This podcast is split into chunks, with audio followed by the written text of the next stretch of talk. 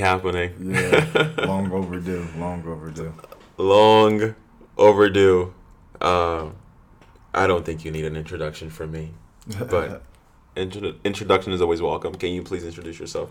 yeah, um, I'm glad to be here. My name is Balan Wizard Wood. You guys can call me Wizard. Um, at Balan the Wizard on Instagram. Um, a brief introduction is, I guess, to just keep it keep it as short as possible, so so we can stay tuned for some of the stories. Is Yeah. uh, what I do is I just I just learn from my failures. That's what I do. That's all That's your do. introduction. Yeah, that's all I do. That's all. That's all we need to know for right That's now. nice. I like that. Because like the failures are the stories. You know what I mean? And and that's what it's all about. Uh, I don't like to parade. Uh, I don't like to parade around with too much ego. Right. Especially since you so great. You know what Oh I mean? gosh, I don't want to talk myself Stop. up. The, you can't talk yourself up when you're not greater than the host. You know what I mean? Oh, you respect the it, host. You know what I mean? Thank you. Um, yeah, it's.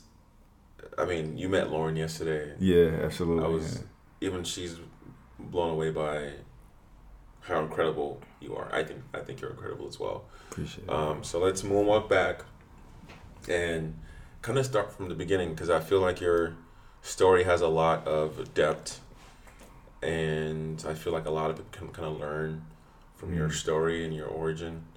Um, so can you kind of just let's go back from the Go beginning. back to West Philly. We're going. let's all go back to West Philly. We're going all the way back to West Philly. Okay. Yeah, yeah, yeah. So uh, so you know, West Philadelphia, born and raised from the playground. Say not yeah. uh, no, but uh, yeah, yeah. I'm from West Philadelphia.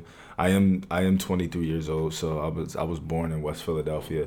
Most of my family comes like we're born in West Philadelphia too. The last a few, few generations. Uh, am half Nigerian, half Ugandan, from what I know. Um, uh, and I guess, yo, West Philly was. Uh, who? How can I explain West Philadelphia? Um, it was uh, a place where I didn't necessarily feel as welcome growing up. You know what I mean? Because why was is just, that? just because it wasn't like it was a lack of uh it was it was a lack of moral support there i feel like you know uh and at the time like my parents had been through a lot like my Mm. parents had such a negative uh view on philadelphia because Right, it didn't right. help them like you know what i mean like for instance like my mom completely moved us out of not she grew up in like the real uh, a, a tough part in south philadelphia Okay. um, for everybody who's Philadelphian who may be watching this. She grew up on like like 17th and Christian, um, and so she's seen a lot of uh, her family members get addicted to certain drugs, Mm. crack cocaine, heroin. Uh, um, go through that lifestyle of you know just constant gang violence, and my mom was one of those overprotective people who would just like shout fear out at everything, like "Don't go there because you know you might get shot," or you know you gotta wash your hands because then you might get Ebola. Like she- my Right, mom was right, like one of those moms, right. like everything that could happen wrong, she would just say it. So Right. I I, I had a I had a, a, a, a unique perspective coming from the outskirts of Philadelphia because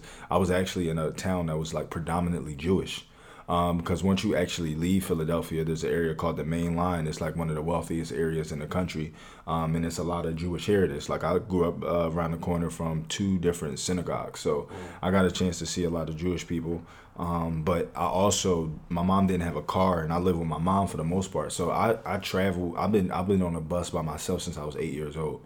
So I've been able to see different Since parts of eight? Philadelphia. Yeah, yeah, yeah, yeah. Traveling all throughout the city, uh, going to different schools. I was I was a I guess you would say I was a problem child. I did not like authority. Yeah. Cause yeah, yeah. I got expelled from a couple different schools. I just always had a Why, problem. why do you think that was? I got like I don't know how you expel someone at kindergarten, right? For five years old, but I got I got expelled from the school in kindergarten. Like, how does Yeah. that happen? So I was a built I was a like I had a very rebellious nature towards authority.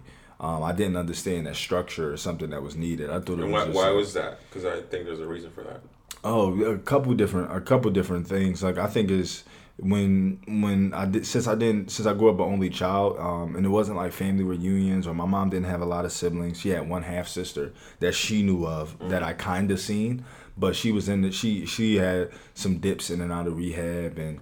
God rest her soul. She just passed away uh, recently, uh, like a year ago. Um, but that was the only real. That was the only thing. Like, so it wasn't no birthdays. There was Right, no. right, right. There was no family reunions. There was no cookouts. Like it was just me and my mom, and it was just like uh, my mom, kind of just like uh, p- still trying to get through some of the subconscious stuff that she had to go through uh, on her own, and, and she was a very like you got to do everything on your own type of person. She was never, and she still to this day like hates receiving handouts from other people. Like she'll she'll she'll force starve herself or before she'll ask for anything. Like for Right, right, sure, right, like right. that's just the mindset that uh, she kind of had uh, instilled upon me. So like I had, uh, you know, I was fighting and, and running from uh, trying to deal with her pain that she felt from my father and and and, uh, and seeing myself as him and being compared to him. Right. Um, it, it can happen a bunch. It, it makes me think of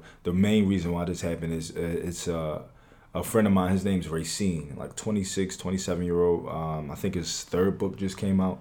Um, and he has a book called So Frail, and he talks about African American masculinity, and he talks about how you either operate on two different spectrums with African masculinity, and it ties in. And the spectrum I'm talking about ties into why I felt like I was so rebellious, and one of the one of the spectrums are you end up being too babied, and you end up being too sheltered by a woman if you come from a single mother household, or you just de- de- develop this like uh, almost like this resilience and hatred, and it's like call, start calling them bees, and you just you develop a certain like animosity towards women, like money over bitches, like that whole concept, Really? that whole yeah, it's, and it's from going between back and forth. So you either become too sheltered and you don't actually take risk, and you end up staying at home for the rest of your life, and you don't really like um, and you just become like softened to hardship So is this right? Or you just develop that exterior is like I want to fight, like it's a fight because you know a- no matter how, no, no matter what happens in life, a woman can't raise a man. Unfortunately,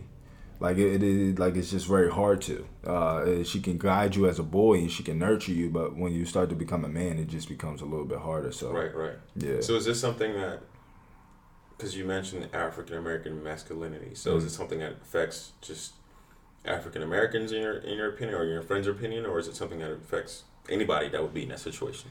So like his book was specifically talking about African American relationships. So Okay. in this situation, like that can affect anyone because it has to do with a male and Right, female right. energy. Um, but it's just that the whole concept of, uh, I guess you would say, the whole concept of men being too aggressive tends to usually come from the African American side of things. Like, you know, that's just the way it is. Like, a lot of people are in prison today for domestic violence. Like, I have a friend who dad got his third strike because it was a domestic violence case, which means that it's just that he didn't know how to communicate to the woman in the house. Right. Because it's not like he hit her or beat her. It literally was like she was fed up. Right. They got into an argument. He acted with ego or anger Right. instead of acting with compassion and empathy Right. and that whole and that and that spirals into everything you know what i mean that ego um and and and, and that like kind of like fight towards being independent kind of can stem from not having a father figure there or having a mother trying to control you and you just like you can't control me. Like i know i need to do what i need to do. Right. and i need to step in and i need to fail and i need to go pursue things. Because it's just a different mindset of a man versus when when you're a woman in certain instances. But he talked about these two dichotomies and and i felt myself going through those a lot. Like at the very beginning of life i felt myself being a little bit too sheltered um, and then I met friends that had no parents at all, or friends that had way worse circumstances than me. So I, I kind of had to like reevaluate, like, yo, I got it easy. Like I need to start, I need to start, I need to start moving better. I need to start being stronger. And then when I got tested in the different fights and, and, and things, I didn't really have uh, something. I would get tested a lot because uh, I, I, I'm, I was bigger than everyone else. You know what I mean? And I was smart too. So I really would uh I really would make people feel stupid when they tried to like communicate with me. Like I'm like, no, I don't need to do this. Why are you making me do this? Or things like that. Or I would just I would just use my intellect to bother people. Um, and I realized that that that one one Wait, situation real quick before you go too far, because I have two important questions I want to ask you, Yeah. and I'm gonna forget if if I don't no, ask no, you now. So speaks. first thing you I wanted to ask you was you mentioned something about um, the idea that the aggression is usually um, relegated to not aggression, but you were saying that usually when it comes to you know growing up and um, use the, the term African American masculinity, that's usually um, relegated to um, African Americans, right? Mm. So the reason that, that something came to mind that was the idea that stereotypically that's the stigma over the years that's been attributed to um, African Americans or black in general, like they're Mm-hmm. like aggressive. Black women get the stigma, or even black men as well. So I want to ask you: Do you feel like?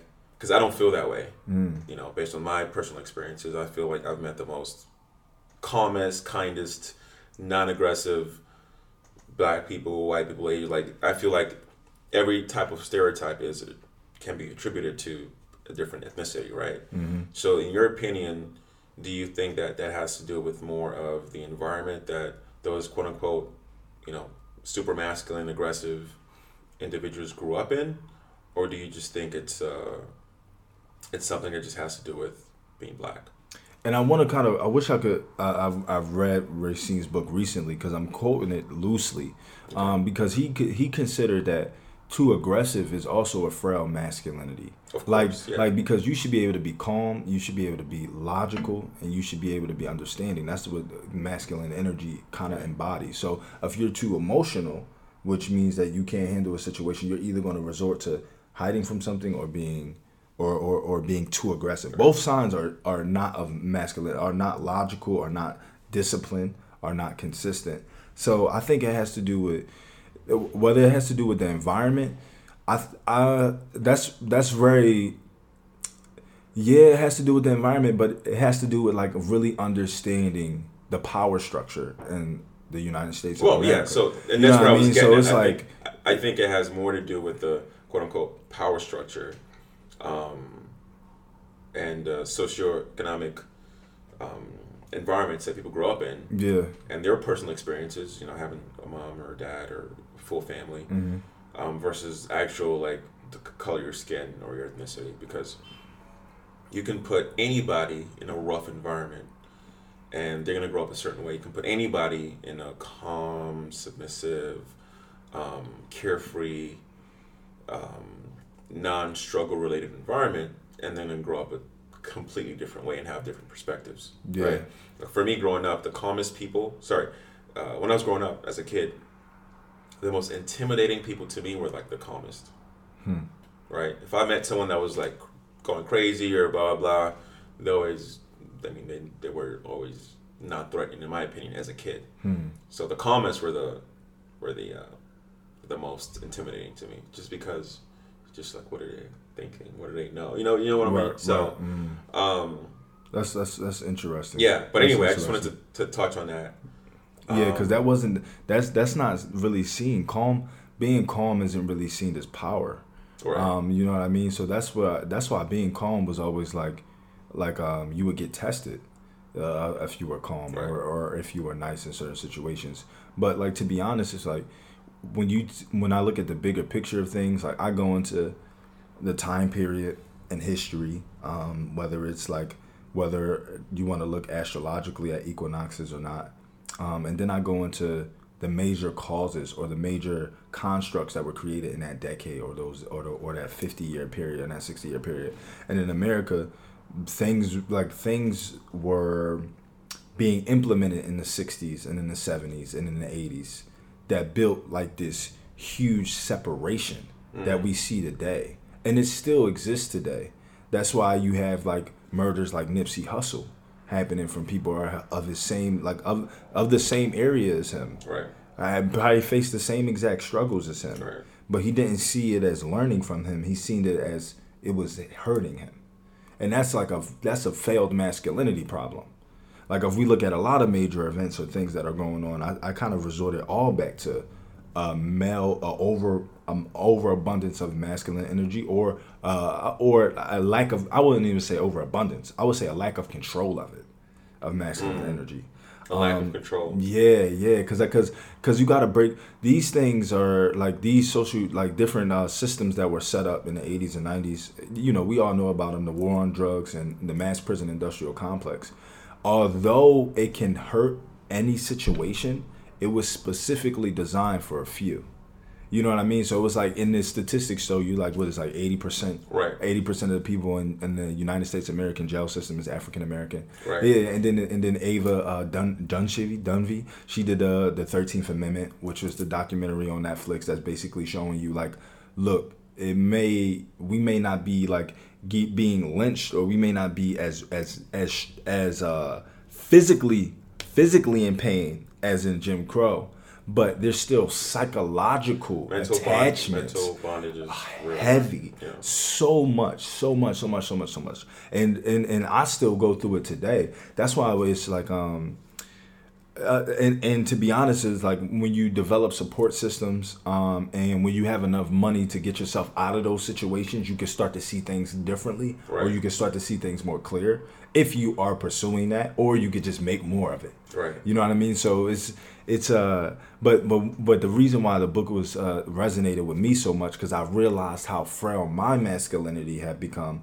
based on circumstances in my past that I needed to go I needed to take time in Right. this time period to heal because um another quote another book of mine that I got when I fractured my spine 12 universal laws he says like if you you if you don't find who you are and find yourself in that first phase of your life which is like the first two decades even if you move on to your 40s and 50s and 60s if there's any weakness in who you are then you will it's a crack in your foundation so even though you may amass millions of dollars because you mastered how to create income streams or you've mastered a certain skill set that brings a certain amount of value to the marketplace um, at this day and age because you know in some places teaching was the greatest skill set so teachers got paid like rappers or like artists Right, right, right. Um, what he said was if you didn't correct this then you would have holes in your foundation so now the foundation is messed up so you have people and we were i was in an environment and i noticed this from my family where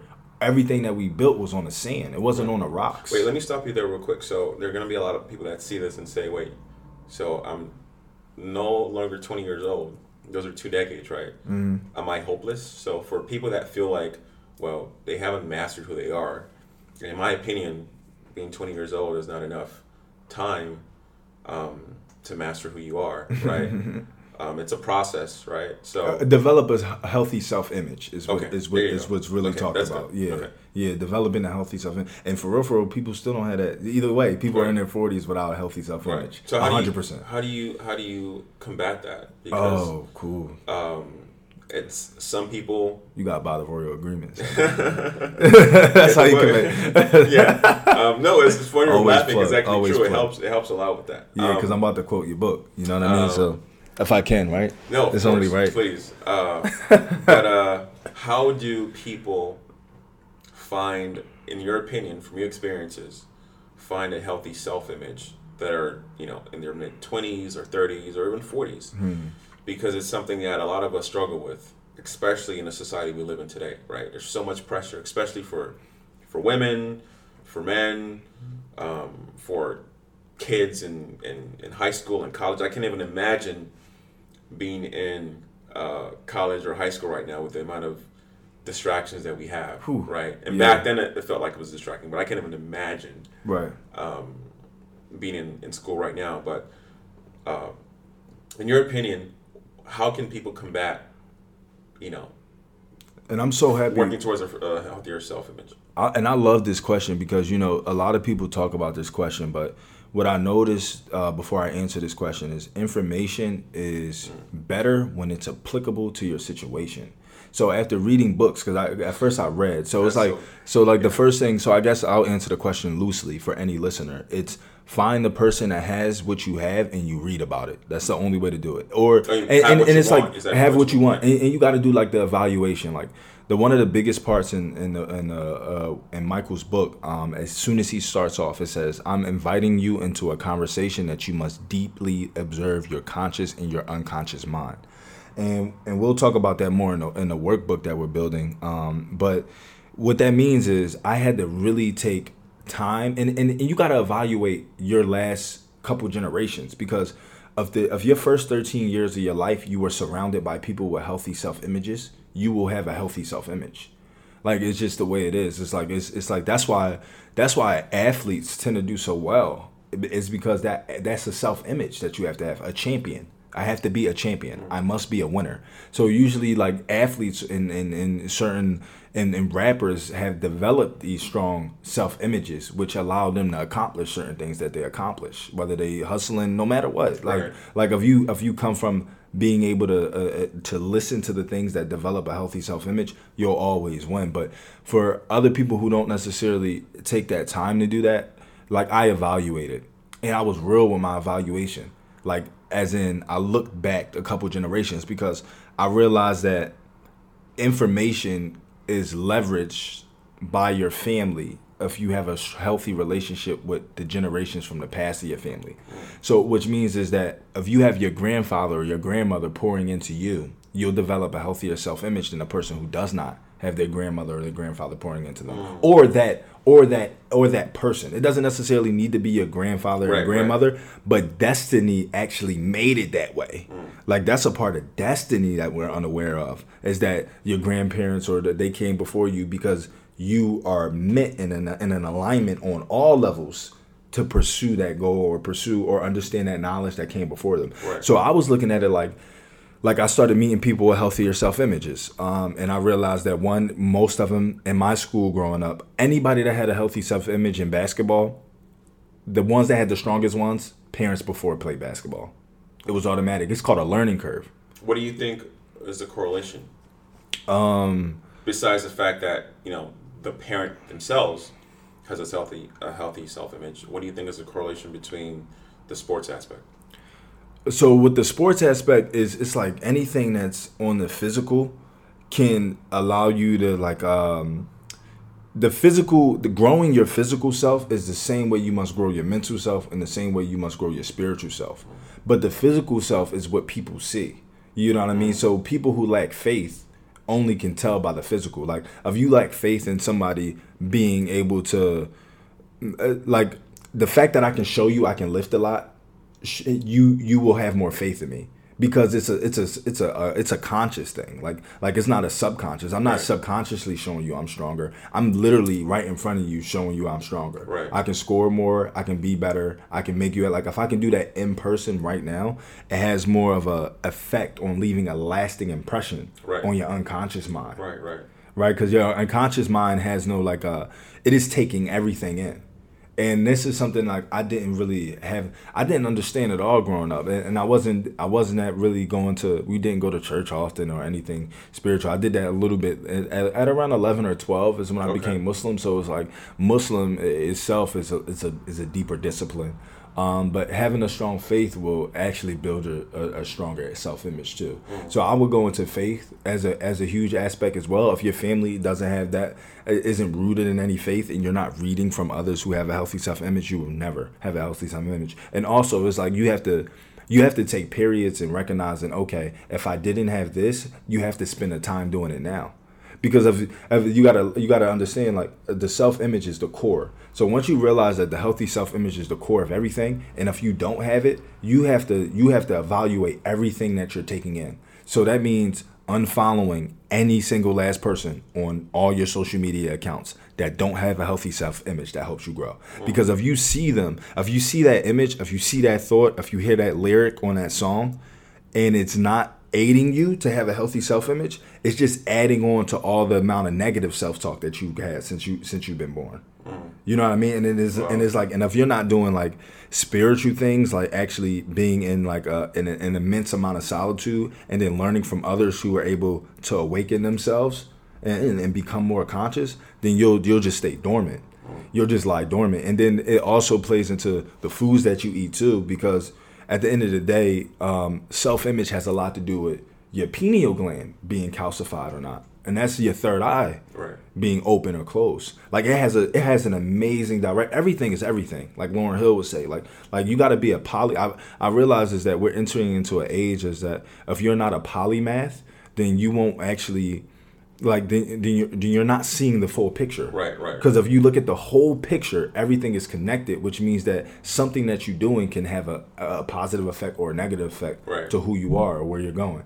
So I had to like for real, for real, and I and I realized, and it's levels to your self image, man. Because I'm still like I like 19 years old was a huge point for me where I realized that I even though I thought I had a self image, it was someone else's image. Mm. Because sometimes you can take someone else's image, which is like Wow. You. So you think it's yours, you walking around like you somebody else, Right. And then something happens that resets your Right. entire world. Or It'll they rock your remind you. world. It'll rock your world. Yeah. It happens to everyone. It's not just me. I just, I just when it rocked my world for that real time, like when I fractured my spine and I didn't know whether I was gonna walk again, like that was the sign for me. Like I had enough. Like I, I failed at this, and, I, I and and and to be honest, like me being aggressive and me not want to take authority is was a self image thing because people were telling me to do. Some people were telling me to do things that actually would help me, and I couldn't see that because I was so. I- My my self image and myself was so low. I thought they were disrespecting me mm.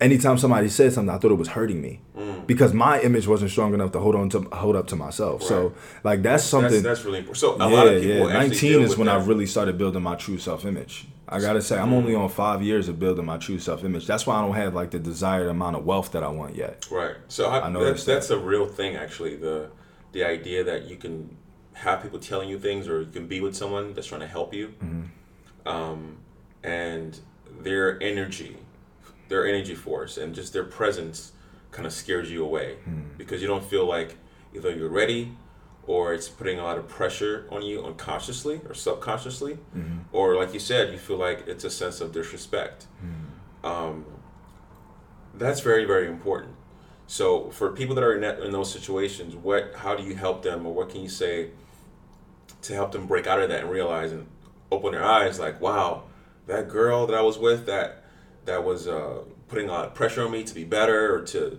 or to or to do more or to achieve more wow she was actually helping me and i didn't realize it or she was actually good for me or that guy that i was with um, that motivated me and and um, was deep down I knew he was he would he would make me become a better person. Um, he was actually good for me. So how do people snap out of it like you kind of did? Do they have to kind of go through something that helps them realize that wow, I've I've I fucked up, or um, do they have to kind of take the time off and separate themselves from those types of people to realize wow, what I lost was was was important, or it could be with family, you know. So how do you So I th- manage that? So that's that's depending on. I think that that question is so broad um, Yeah. that I, I don't want to say it's broad. I, I would just say that if I tell you my situation, it's only going to help people that have had a similar situation that I Right, had. right. So it's like when when it's like it's it, you got to really evaluate where you are on a scale of one to ten for your self image, and that has to do with one thing. One, I think the uni- uh, the one that has to do with like always looking deeper than what's originally in front of you. So it's like reflection is key. Right. Reflection is like the key to all this because, and it's like if you're not reflecting, you're gonna get put in situations where you're forced to reflect. Whether it's like going to jail, that's like the ultimate situation of how to reflect. Because if you went to jail, simply is because you don't understand the power structures and the systems at work and at play. So it's like you went to jail because of that. It's, it's really no other re- like you just don't understand the power structures and the systems at play enough. Right. To, and that's why you have people like Jay Z who never been to jail. You know what I mean? Because he didn't just worry about accumulating the money. He also was learning the power structure behind it. Right, right. He also was learning how he like the whole all the systems that are in play. If you just only take one system for like one system, yeah, you can excel far in that one area, but it's like you really got to look at all the systems in play. So how I would say it for the and I'll go through how different people can look at uh, building their self image, but I would say the first thing is like one if you're not reflecting from something that someone says that's really impactful to you like there's you got to evaluate what people are saying because certain things are meant for you to take a step back and and and and and and, and, and really evaluate and reflect on how it's helping you. Like i'll quote i'll quote somebody um I won't say the name because I want you guys to like actually like this this information is just so precious that we'll talk about it more in the, what, what we do in the future and, and helping our students. But uh, it was four things that this person said, Um, and actually, I have to say the name because then it would be it, it, would go against the first thing. So the person's name is Kevin Trudeau, and he took these lessons and these teachings from other people. So I'll let you research that. But your wish is your command. If you need to look up anything, your wish is your command is a 12-hour lecture series that breaks down everything on how we're all connected. He was the author who wrote a book on how to cure diseases the natural way. Um, and, that, and the title might not be right, but either way, in the 70s and 80s, he was talking about how the pharmaceutical company is chalk. So he was a little bit ahead. He was a lot ahead. He was like the first person to write a book that was American, mm. like born and raised in America, a couple generations, explaining how this system in our health is actually causing a lot of our mental problems and a lot of our spiritual problems. Um, but either way, he said there's just four things that you got to realize and take into account. And the first thing is getting the right information. So it was like, who are you getting the information from? And that's why I quote every time I speak because it's like I, I, need people to understand that it's not me that's getting the information. I got the information from someone else who tested it. Right. Like when I'm 40 years old and when I'm 50 years old, that's when I'm gonna be like, yeah, it's me, because I because I I've done the experiences and I've gotten myself through that point. But right now, I'm relying off information of people that have accomplished what I've accomplished. Mm. So first, it's like make sure when you if you make sure you, if the person has gotten farther than what you've gotten they have some information that can apply to you. Right, right, So it's like getting that information. And then the next thing he talks about is a teachability index, which is basically saying like how good are you at getting the right information and then changing who you are to align with the new information that you got. Mm. So like a lot of so so this is like weight loss. Like we can go straight to weight loss or straight to in the gym. Like if you realize that if you realize that um let's say that eating this food is unhealthy, if you still have the emotional attachment into the in, the, in eating the food and you don't completely stop, then how you're not really you didn't really learn that it was unhealthy. Like you got to really act, act, like action, the thoughts and the actions. You got to master think, the thoughts and, and quick, actions. I think the importance in that too is it goes beyond what you just said. Actually, it, what I've learned is when you want to make impactful decisions to your life, it goes beyond your conscious mind. It's actually about your subconscious hmm. mind. Yeah, hundred um, percent because if you want to make changes, which a lot of us do, right? We want to lose weight, we want to do this, want to do that, but we make those agreements with ourselves consciously. Hmm. But for something to actually take to take effect, it has to be embedded in your subconscious mind. Right. So your conscious mind says, "I want to work out. I want to lose weight." Right. Mm-hmm. Your conscious mind gets you up day one, day two, day three, maybe for the first week the second, third, fourth, first, second, third, fourth year, right? Um, it's your subconscious mind that's keeping you going mm-hmm. because you have to make an agreement saying, all right, what is my why behind losing this weight, right? Is it just because I just want to look good? Is it because I want to be healthy? Mm-hmm. Those are two good examples. A lot of people want to lose weight or do things for the wrong reasons. Mm-hmm. You know, and you kind of have to sit down and, and tap into that and just say, why am I doing this? Mm-hmm. You know, what is the reason for this? Right. Are my reasons correct? Um, that's what gets you going. So I just wanted to add that in there and, and just say, um, as long as we're aware that when we make decisions, especially really big decisions, it's really important that we need to make those decisions in our in our subconscious as well.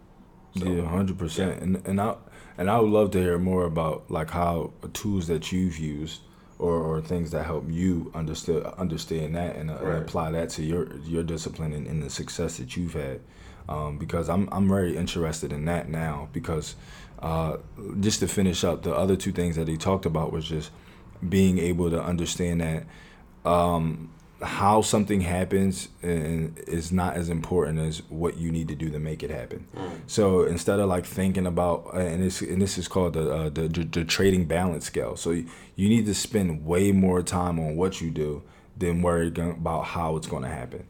And it's like exit and, and, and, and I remember I think we talked about I remember talking to someone about like how I don't believe the 10,000 hour rule actually is is correct because if you action if you and put for, in the actions people that don't know can explain what the 10,000 hour rule is. Okay yeah so the 10,000 hour rule is basically saying like in order to master a skill you need to put in 10,000 hours. And I think that means like I think the 10,000 hour rule is is true but I think that it's like you got to really look at more in depth what he's talking about because I think when he's talking about mastering a skill, I think he's talking about spending more time reading it than actually doing it. Right. Because it's like uh, in, a, in another study I had read, it was like an art teacher has separated the class. I, I wonder if you heard the story. It's like an art teacher yeah. separated the class into two groups and they gave an assignment. One of the groups were to make the best vase possible, and then the other group was to make as many vases as possible. So the group that had to make one vase and had to make the best vase as possible, they were studying all the vases and all the all the people that ever made vases, all the all the different artists, all the different color schemes and things that they needed to make a vase. And then a glass that didn't have to worry about making one vase and just had to make worry about making quantity of vases, they were just making vases. They didn't care about anything. They was just doing the vases, doing it, doing it, doing it. But what she noticed is at the end of the, the, the period when the test was up and it was time to grade, the people that spent more time doing it and making a bunch of vases, vases looked better than the people who studied it. So I think I think the ten thousand hour rule has to equate how much time you spend actually doing it, No, and I then agree. also leverage on how many people around you are on the same page as you that are doing it too. Right. Because the ten thousand hour rule does not exist to somebody whose whose parents was in the NBA. Right. And then, then when Yeah. it comes to basketball, like they, they, you say they put in their ten thousand hours like five years old, but like no, like even Michael Jackson was five years old, six years old when he came out with a hit record, Right.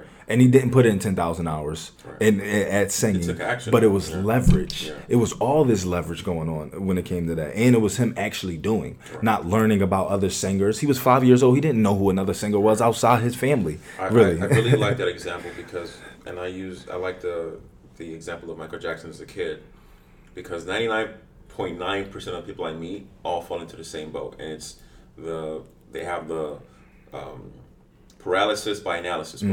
It's like I want to do something, I want to take a take a huge jump in life, I want to make a difference, I want to make more money, I want to whatever you want to do, right? And they spend their whole time studying and trying to figure out how to make sure they don't fail. And it's like, no, you just jump. You know, if you want to invest a hundred thousand dollars in an investment opportunity, I'll take probably a few hours to look into it, maybe longer, depending. Right. And I'll make my decision, yes or no. If it is yes, boom.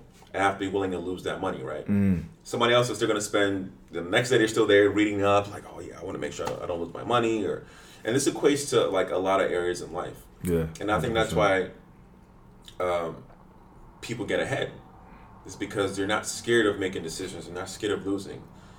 And that's one of the biggest issues I've come across when I when I meet people that actually do want to do good things and and do want to make a difference and want to live good lives, want to help others, or whatever the case is, is paralysis by analysis. yeah, You know, yeah. just go so so stuck on just being scared to to make a move. Um, I remember when I was working, I had this really good friend, um, got me into real estate, taught me a lot. The funny thing is, he'd been doing this. He had been going to conferences for years Mm. before I met him, reading books. Um, we met, we hit it off. He gave me a lot of good information, recommended books for me to go to right. recommended conferences. A year later, I already had a property. I already had, I was already making moves. He was still studying. Right. he was still studying. Still And go to conference. Yeah. It's so funny to me because I remember having this conversation. I'm like, wait, I'm confused. You introduced me to this, right? Right. I've already made moves. Mm. You're still studying and going to conferences. How many conferences? Do you need to go to? Yeah. How yeah. many books and conferences do you need to go to before you take a step and jump? Mm. You know? And he was like, Yeah, I just don't feel like I'm ready yet. I have the money, but I just feel like it's more. I can-" I'm like, dude, you know more than I do. Hmm. What do you mean you're, you're not you're not ready? Hmm. And for me, that example is a cataclysm. It's it's a perfect reference point for how a lot of us go through life. You know, we're so scared to jump. We're scared to make that that big that big splash. We're scared to move to a different city because we don't have any friends. We don't have any family. You know, things might go wrong. Okay, move the fuck back. It's not the end of the world. Yeah. Right. You know, we're scared to take that new job. Like, oh my gosh, it's a new environment. I don't know what to expect. I'm comfortable here. Who cares? Hmm. You have a whole life to live. Right.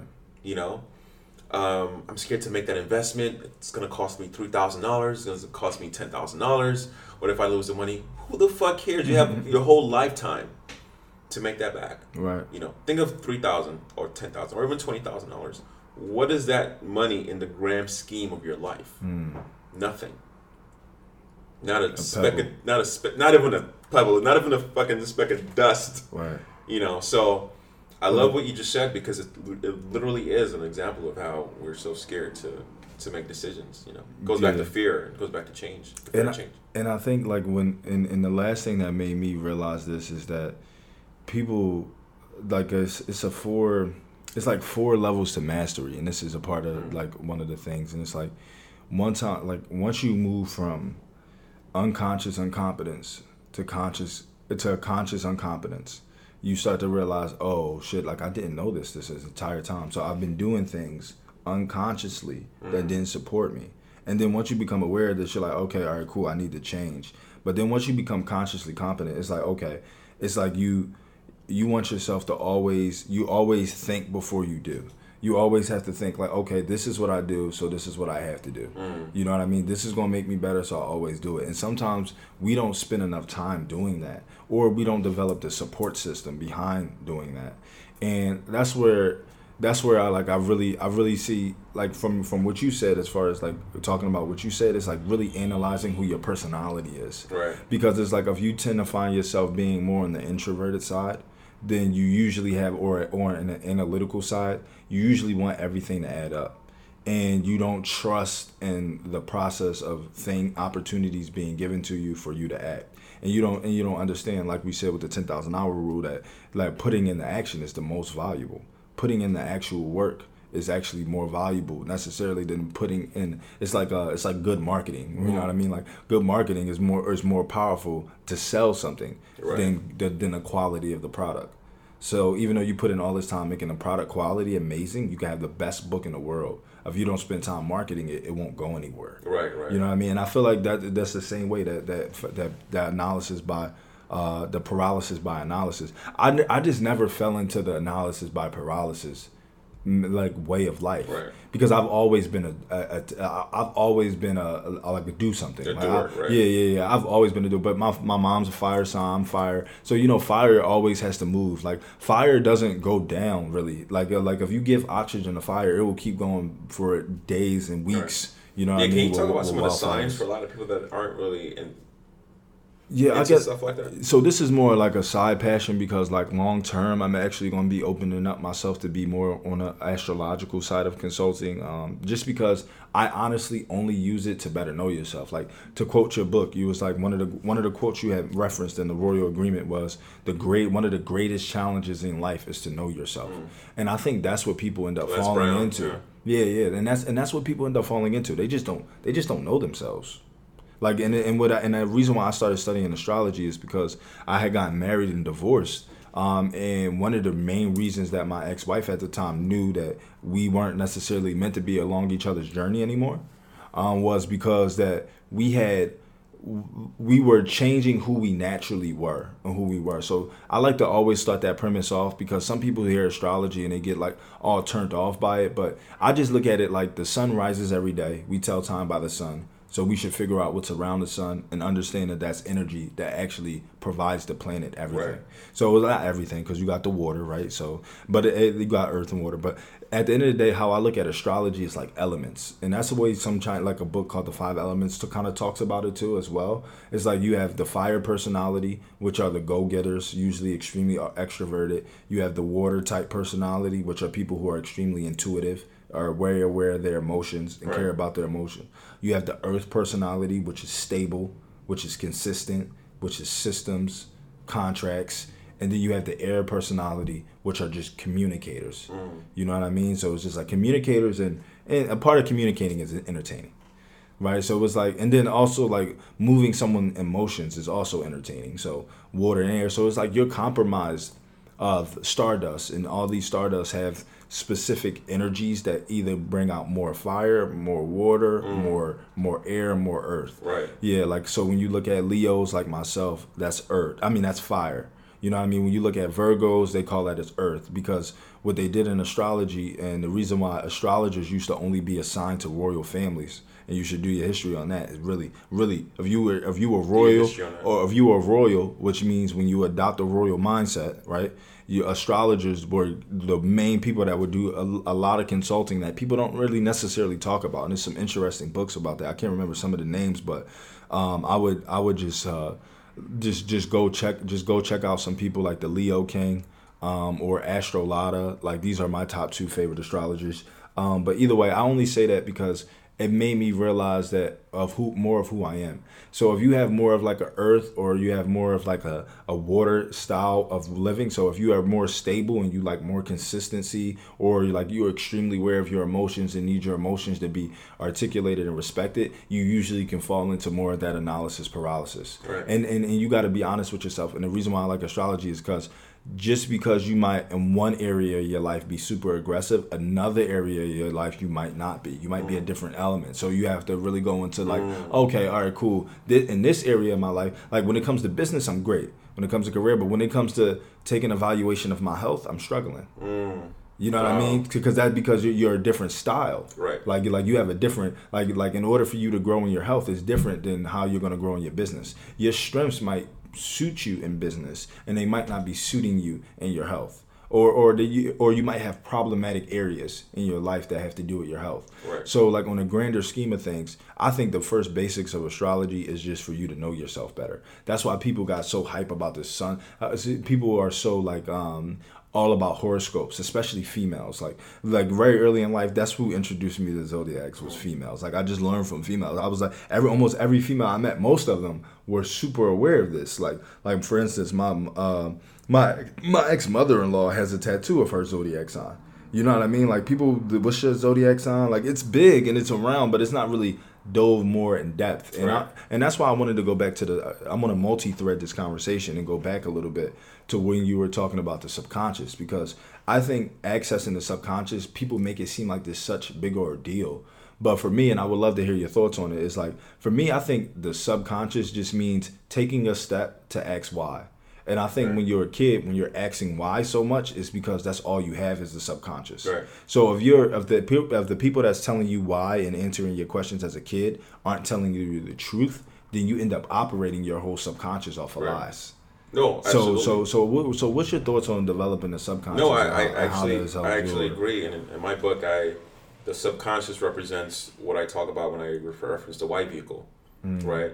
So, let's say, like I'll go back to the weight thing. You want to lose weight, right?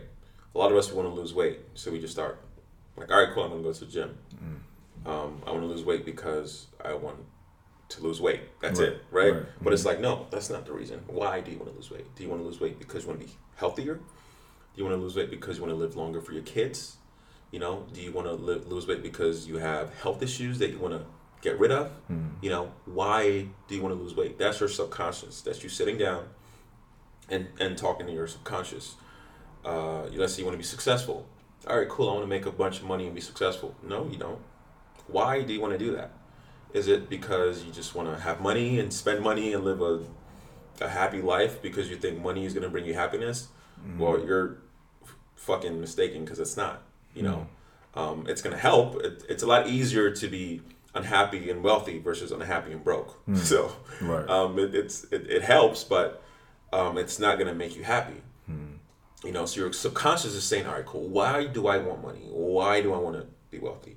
Do I want to be healthy so I can? Do I want to be? Sorry, it's uh. Do I want money so I can help my family, so I can buy a, a house for my parents? Right. Do I want money because I want to create a great life for my kids? Do I want money because I want to take it back to, let's say, I'm from, I don't know, Peru, for example. Do I want to want money because I want to make money and take it back to my country and help rebuild? Um, for me, my conversation with my subconscious, I actually didn't. I was lucky because I never had to have this conversation about money because I already knew what I wanted to do with it, and it was to help others. Right. So for me, my my conversation with my subconscious would have been, um, why do I want why do I want money? And the answer would have been because I want to help others, and that's what, and that's what um, a lot of uh, that's what helps us with our subconscious conversations when our whys or reasons for doing things transcend who we are, right? Yeah. So my why transcends who I am. The reason I want money has nothing to do with me. Of course, it's nice to I know stay in nice hotels and have have nice cars and live a life where money is not an issue for you. But my reason for wanting money transcends who transcends myself. I want to help others. I want to make sure that my family never has to work again if they don't want to. I want to make sure my kids are set. More importantly, I want to make sure that I can help others with that money and make an impact on the world. Right? I feel like I'm here for a reason, and me accruing wealth is living out that literally living out the reason why I'm here, which is to give it back and help others. Okay. That's my reason for being here, right? Mm-hmm. And I felt that since I was a kid. So my why and my subconscious conversation transcends me. I'm not doing it for me. I'm doing it for others, right? Right? Because that's what really makes me happy. Mm-hmm. Having a nice car, having a nice place, all that bullshit. It's nice, but what really makes me happy is when I, when I'm volunteering, you know, and feeding kids, homeless kids, and seeing a mm. look on their faces, mm. or giving them my clothes and seeing a look on their faces. Right. You know, that's what makes me happy. So it transcends. My wife transcends me. For someone that wants to lose weight, right? It could be. I want. I really. I love my kids. I want to be able to live as long as possible for my kids. I want to be able to run with them. I'm having health issues. Um, I want to make sure I want to see my kids get my kids graduate. Um, so in their in their case, their conversation with their subconscious transcends them losing weight for themselves. Right. There's nothing wrong with wanting to lose weight for yourself as long as it's for the right reasons. Mm. You know, because if you just want to lose weight because you want to look good, for some people it works, but for the most part, it has to be a, have a deeper meaning. Mm-hmm. You know, beyond you just wanting to look good. You know, right. maybe for health reasons, that's always a great reason for for for your kids, for your family, for whatever else. It's always a good reason, mm-hmm. and that translates into a lot of things. Right. You know, um, a study was done that actually showed that people who realize that they're here for a purpose live a live longer and live healthier lives and happy lives than people who are just here. You know, so finding a purpose is also a, a good way to go about things. And and you know? and what would you say? Because I I was I thought of this about a couple seconds ago. How do you how do you, how would you say you determine whether someone is answering a why authentically or answering a, a why like I'm doing this because it's rooted in someone else and what they told them. Right. Only them can answer that. Mm. And uh, like I said earlier, it's a conversation with themselves. Mm. And one of the ways that they know is if you engage, if you weren't getting paid a dime for doing what you think your why is or your purpose is, hmm. would you still do it? If the answer is yes, then you're probably on the right path. Right. Because for my why and my purpose, I don't want to get, I don't, I'm not going to get paid for it. I don't get paid for helping others. I'm the one losing money. Right. Right. When I'm volunteering um, at the nonprofit here in San Diego, uh, here in San Diego, it's called Stand Up for Kids. I'm not getting paid for it. I'm the one you spending my time and my money donating clothes um, for these kids. I'm the one giving. I'm not receiving anything back. Right. Right. Mm-hmm. Um, actually, I, I lied. I am receiving something back, and what I'm receiving back is is the joy. Yeah, yeah, multi-dimensional. Right. Mm-hmm. There's the joy that I that I that I put it's on their faces. It's about money. You know, it's about being happy. Exactly. Uh, so, I love that question that you asked, but that's the that's the what is one of the best ways to to find out if you're on the right path. You know, right. ask yourself, if I wasn't making anything for this, if I wasn't getting any adulation, and that's another thing about getting praise or adulation. Um, in psychology, is called heaven's reward fallacy. Is the idea, and this has always bugged me since I was a kid, is the idea that you need that you expect something back for the good deeds you're doing. Hmm. You know, and a lot of a lot of us are like that. Like we do something for someone, and uh, we are like, all right, cool. Well, you owe me one. Hmm. All you need is a thank you. Right. That's it. When I do things for people, I don't expect anything back. Hmm. You know, all you got to do is show gratitude, say thank you. Boom. I don't want you to. If, I, if you give me a massage, I don't. I'm not don't expect, expect me to give I'm you one either because I don't. I don't think that way. Hmm. So when I do things for people, I don't expect anything back, and I hate that when I do something for someone, you're like, oh yeah, I owe you. No, you don't owe me anything. Nobody in this fucking planet owes you anything. Yeah, that's what that you makes know? me think about Gary. That makes me think about Gary Vee, and it makes me think about this uh, this multi-million dollar uh, network marketer who was a, a Chinese woman who was in who had Chinese businesses right. and then did internet and e-commerce and she said I'll first start with Gary Vee. He said one of the things that limited his dad's success, it won't stop you from being successful because the law of exchange is real. Like you, like if somebody of a value is value isn't like destroyed or created; it's transferred. So transferring value happens, and since money is an energy tool, it can be used to transfer value. But he said with his dad, hinder what hindered his dad was that since he would be expecting it back from them, he would be blocking the receiving. He would be mm. blocking other things that may be coming his way. Right. Or he would just understand like he wouldn't understand that it's not necessarily that person who's supposed to give you something back, but maybe the experience or maybe the value. The value is being given somehow. It doesn't always have to be given exactly back to you.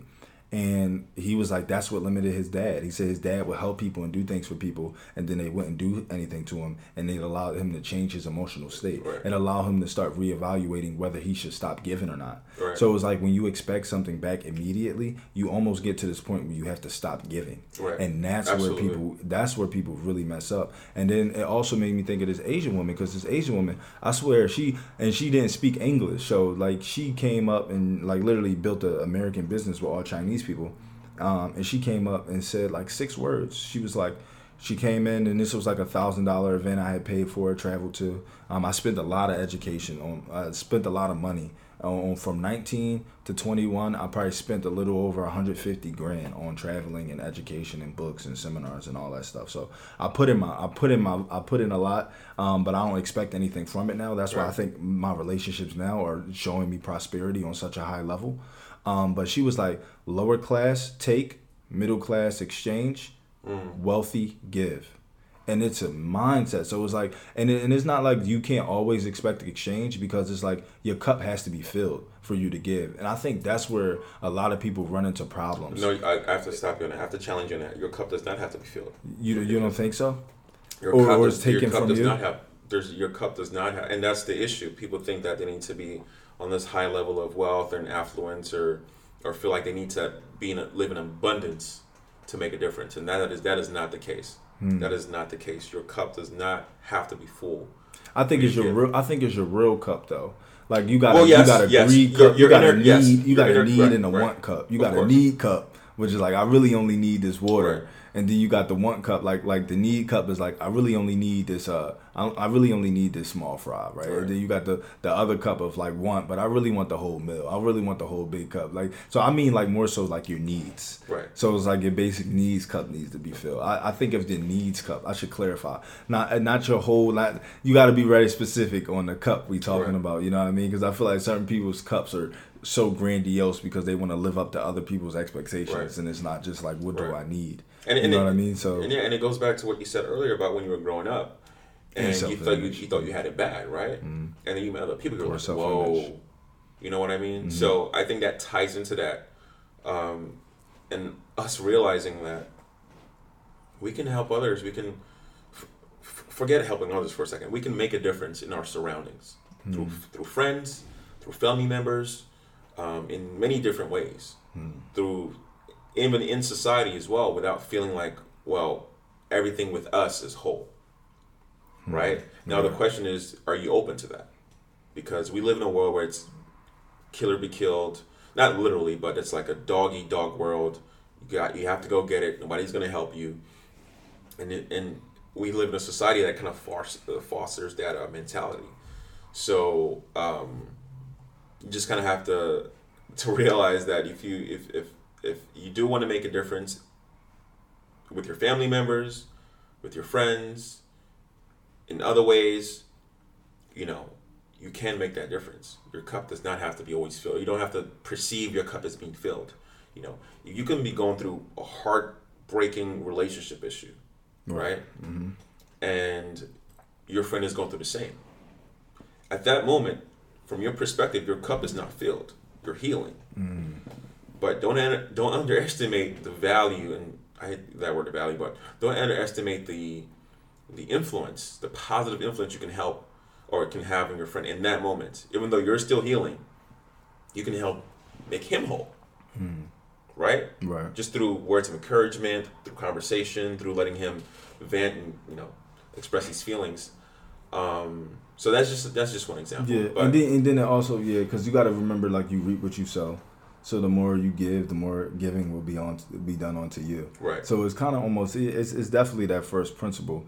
Uh, I just like the the the cup the cup to yeah yeah the, I, I would I, I respect that challenge though 100% because I definitely I definitely do think you have to really master the giving aspect um first like you got to operate from a mindset of I'm gonna give no matter what Right. like and, and that giving is to, and, and the reason why I say your cup and and I would actually I would challenge that because I would challenge your challenge let's challenge your challenge for Okay. a second because I believe that you giving to yourself is the first thing that must happen I agree. you loving yourself so when I mean like cup filling like do you think that self-love is not the first factor than being able to help others or I, I do think I do think that is the first fact, factor because you can't help others without helping yourself first, right? It all starts from within. You can't love mm-hmm. others without loving yourself. If you don't love yourself 100%, there's no way you can love somebody else. No matter how much love they're giving you, no matter how much care and and every single thing that you need, doesn't matter how much they're giving you. If you don't love yourself deeply, there's no way you can reciprocate. You know, you just be in that relationship or situation, um, and you'd be numb. You'd be numb to what they're giving you. right right You know, a hundred percent, you'd be numb to it. And I think what happens with people with the with the what uh, what happens is they start to develop a, a, a fine line between loving themselves and being greedy, and be or be or loving themselves and thinking they're better than someone else. I think that's the hardest part is that I had to realize too within myself, and I see with other people. Like I noticed that people would take care of themselves perfectly, but they see themselves ten times more valuable than the other person. Right. Like I like- be, you know what? is crazy, but I, really- think that's like a huge topic that's going on. I really love what you just said because I've gotten that stigma in the past, and mm. I think it's because the person it's coming from does either does has never experienced self love on a high level, mm. or mm. they just don't understand how to get to that level, right? Yeah, for Um, sure. And the, I'll, and I'll explain. So, how I see myself, and I've said this before in the past, how I see myself all times is like a newborn baby mentally, right? No negative emotions. Um, sorry, no negative connotations emotionally, Yeah. right? No, damn man, Michael, you fucked up. You're such an idiot. None of that. None of that. No putting myself down. Um, I embrace challenges. I embrace mistakes. I embrace failure because that's how I grow the most. I grow through through winning and success as well, but uh, through failures was what really calcifies the growth, right? Right. Um, but that's honestly with me. That's literally I literally see myself as a newborn baby mentally. Just imagine if I put a newborn baby on your lap right now, how fragile you treat that baby, right? Right. Make sure you hold them the perfect way.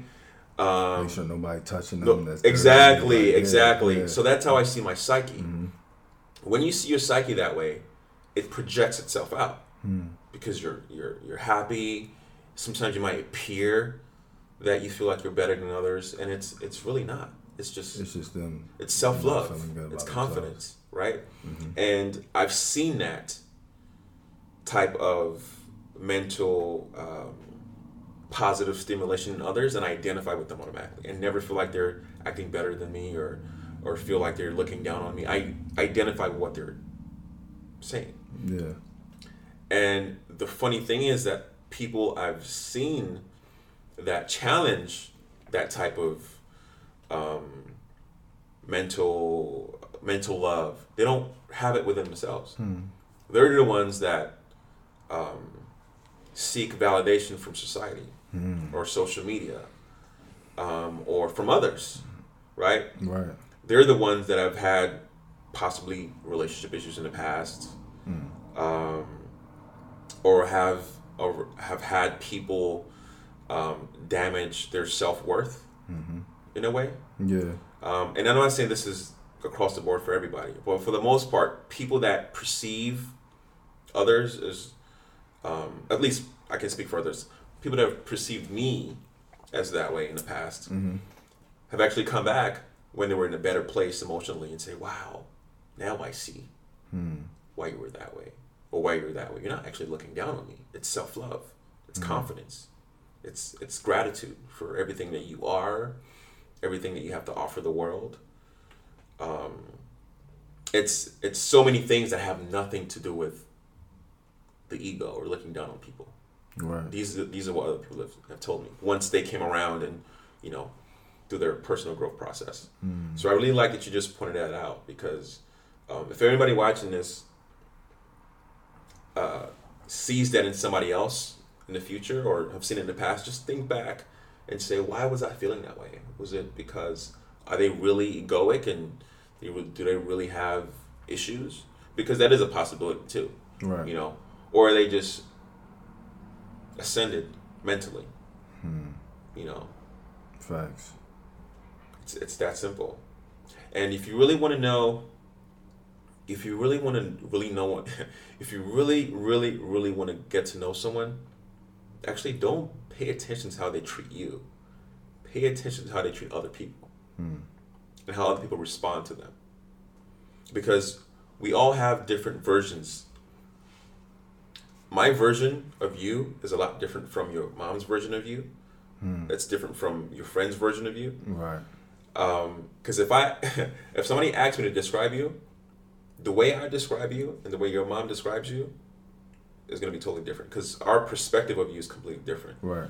But what I need to watch, if I really want to get to know you, if I didn't know you, is watch how you treat other people Hmm. and how they respond to you. That's how I really know. Right. So if you feel like if you feel yourself doubting in somebody's pers- uh, somebody's personality or like saying, "Oh man, this guy is so egoic," or this woman, she, this girl, she thinks she's the shit, or he thinks she's the shit. Go around your friends, watch how they treat their friends, watch how their, their friends treat them, watch how the family treats them, because this is this isn't something you can hide Right.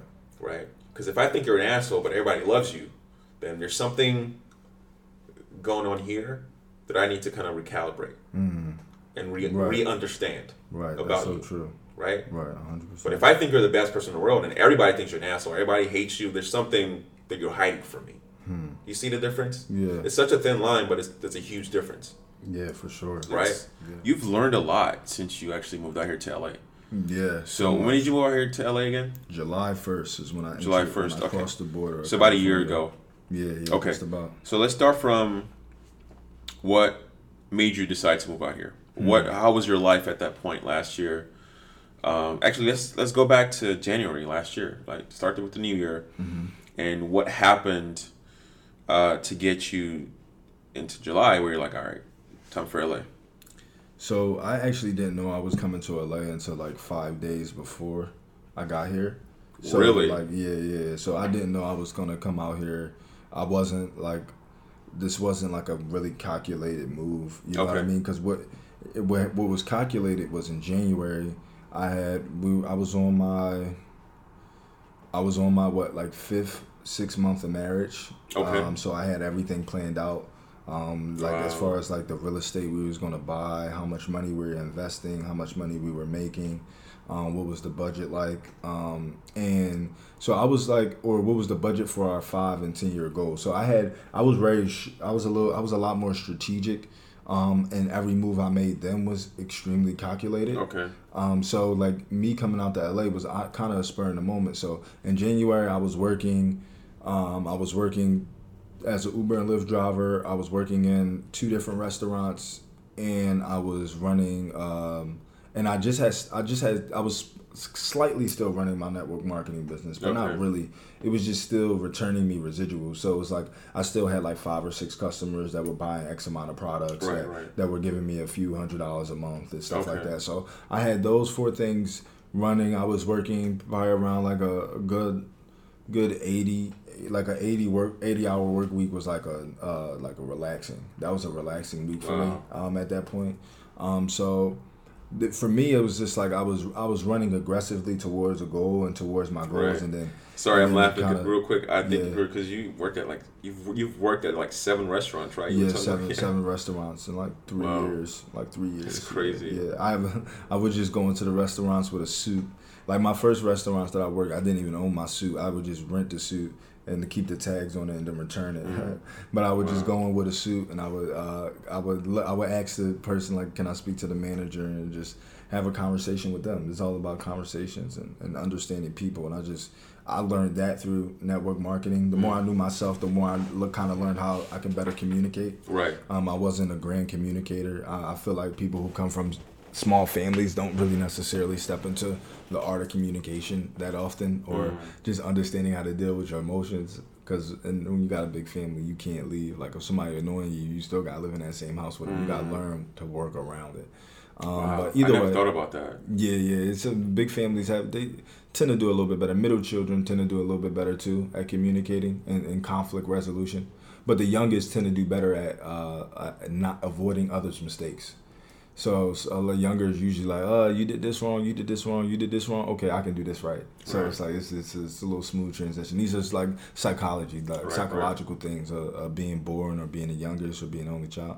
But um, yeah. So like I decided to go to LA when I was in a music festival with my friend in Michigan because I was moving to Michigan. So like um, around I think it was around a it was around like February. Actually, it was around February where uh, we had decided that we wanted to separate.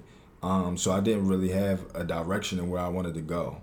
I knew because I had so much planned, and it was like all my plans was kind of being turned upside down on its head, um, and I wasn't uh, acting like. After that, I was like, wow, I really need to find myself because I attached so much of my life to this person, um, and that's and, and, that's just not a good thing to do, um, especially when you're under 27 to mm. be honest or or don't have an established way of being able to live or an established income is, foundation, very, yeah. yeah yeah established foundation like loving yourself and all that so i realized that i had some holes in that area around like february march um, and I didn't know how to solve them, and I and I didn't feel like uh, Philadelphia, like they say, change your people, places, and things when you have a problem. So it's like I already had changed my people. Um, I, I, I already changed the things as far as like I got myself into my own home. Like it was a nice little. It was, I was renting it, but it still was like for a year. I had a three bedroom house, and I could like I had I had what I wanted. Like I, I had reached that sense of financial security I wanted, and that was being able to be being able to make seventy grand a year, eighty grand a year after being a dropout. So I just was like, if I can do that, I can I can I can make a step forward for myself. Right. Um, but I was like I was in Michigan and I was at this festival called the Electric Forest Festival, and I was with a couple friends and one of the friends had really had helped me a lot grow spiritually, introduced me to cryptocurrency and everything, and it was a really smart individual. But I realized that his his emotional security and his self image was so healthy. I respected that from him. His mom was actually a, a big big into astrology. Like his mom would sit got him a report like a like a paid like paid somebody hundreds of dollars to give him like a first hand report from like a, one of the top astrologers in Virginia. Like she has like a seven figure business of doing mm. astrology, um, and he and he was like, "Yo, let's go to Electric Forest." And then he had friends in Michigan. They wanted to build a cryptocurrency consulting company, and I had talked talked to them about going all in and doing that. Which they, I think they still do. I think that's still out in Michigan. They, they, they did. It was just delayed a couple months, and I was just like, hmm, I want to try something new. I want to go something new. So I just packed up like so I had my bags packed already. I had my car full of my stuff because my lease was up in July 1st. Like July 1st I was supposed to right. be out. So I left for Michigan on the 28th. Um, I got to Michigan on the first, drove there and then I just uh, I just didn't feel I just didn't feel like I, I felt like I was running. Like I, I did I didn't feel like I was running to the answer. Mm. I felt like I was just running from the problem. Or, or just running. Yeah, yeah, but I, I, I think you gotta run a little bit though.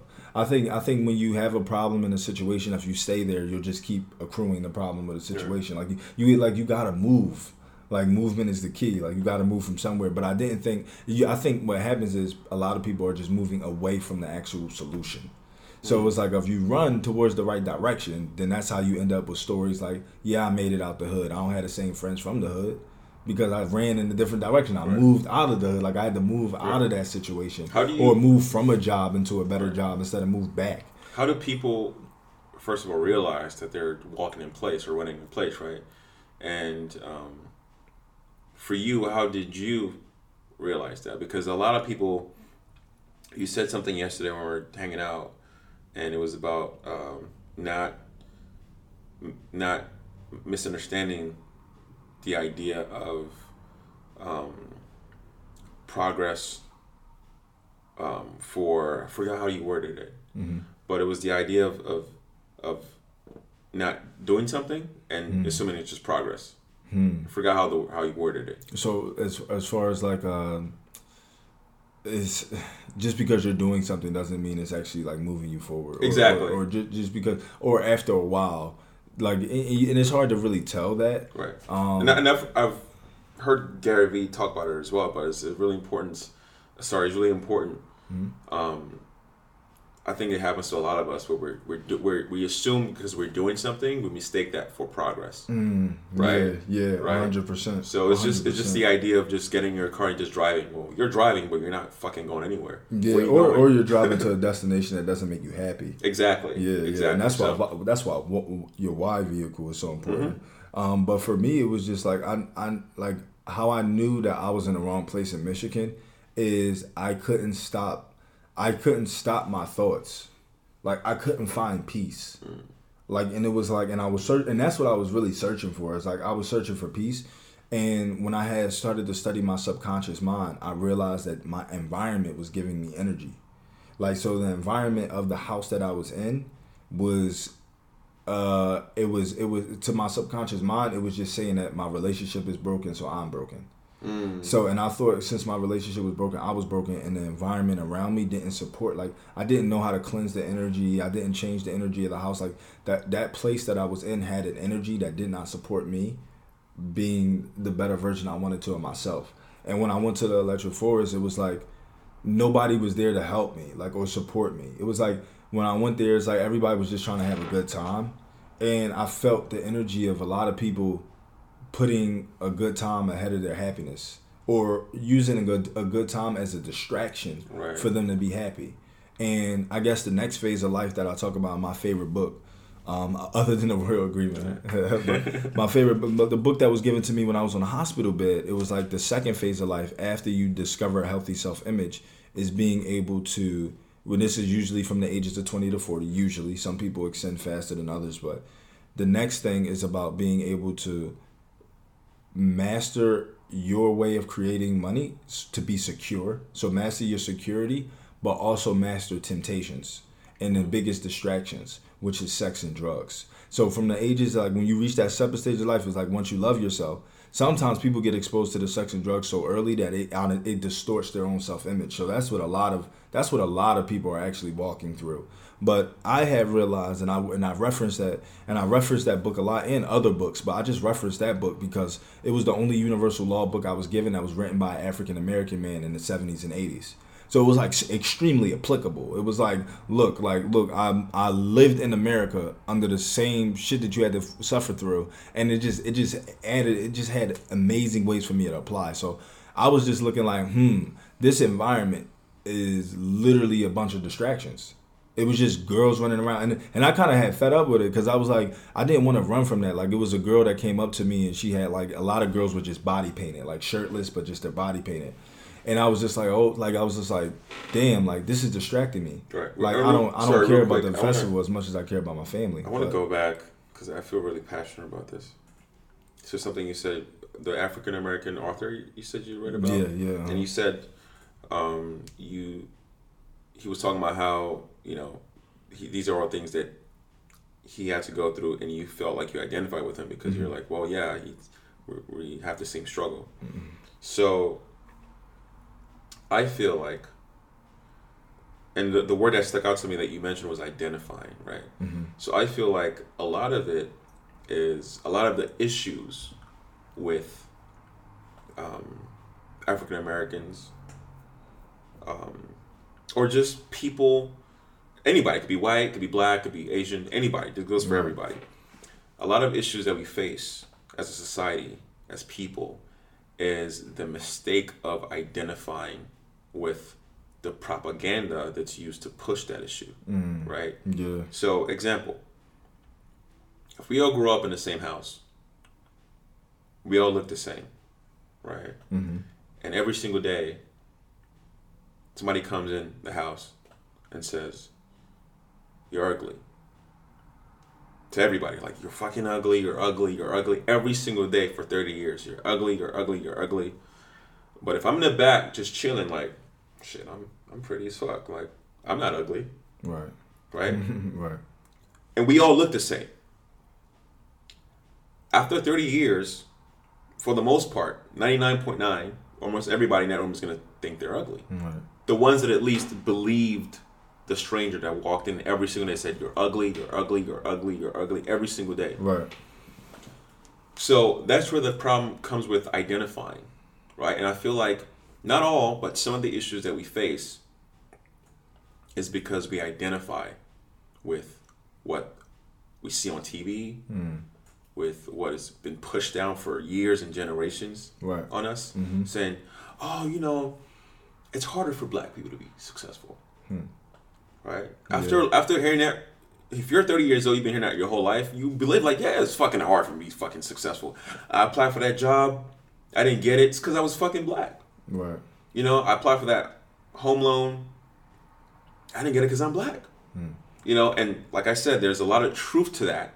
Racial profiling is real. Racism is fucking real. It's embedded in the system, and that's more Yeah. dangerous than overt racism, the one you don't see. That's a lot more dangerous. So, I'm not saying it doesn't exist, but I think that, at least for me, my personal life, what helped me a lot is not identifying with that because my parents are Nigerian. So growing up, when I see stuff on TV, like yeah, it's so so much harder for Black people to or African Americans um, to get into college.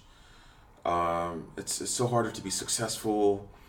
It's so harder to get loans. So much harder to get jobs. I never identify with that Hmm. because I feel like, well, I'm Nigerian. I'm not African. I'm Nigerian Right. So that stigma never calcified the way I view the world and my perception of how the world views me. Hmm. If that makes sense. Yeah. Yeah. Like, yeah. No. Hundred percent. I'd get pulled over by the cops all the time, right? When I was growing up in DC, I'd get put over all the time, just like everybody else. But I never thought, fuck, man, I'm black, so he's probably gonna give me a ticket or whatever the fuck. Hmm. And 99.9% of the time, I probably only got a ticket like once or twice my whole life. And I got put over a lot of times. Right. Because you drive like a maniac. I don't. I, and that's never changing. um, but yeah, like I've I've I've gotten pulled over a lot of times, but I think a lot of a lot that had to do with it was as well, just my mentality. I'm like, I'm gonna be okay, and that goes into my next point, which is our thoughts. Like thoughts become things. People Yeah. underestimate the power of thoughts. For sure. Like if you think that you're held down and life is gonna be harder for you or whatever, then it probably is. mm-hmm. You know, Right. if you sure. go if you go into a relationship feeling like man i'm not pretty or or if you had a bad experience that affected how you view yourself and you go into a new relationship that baggage is going to affect your new relationship. No matter how amazing you are no matter how amazing your new girlfriend or new boyfriend is it's going to affect your relationship and it's probably going to end eventually.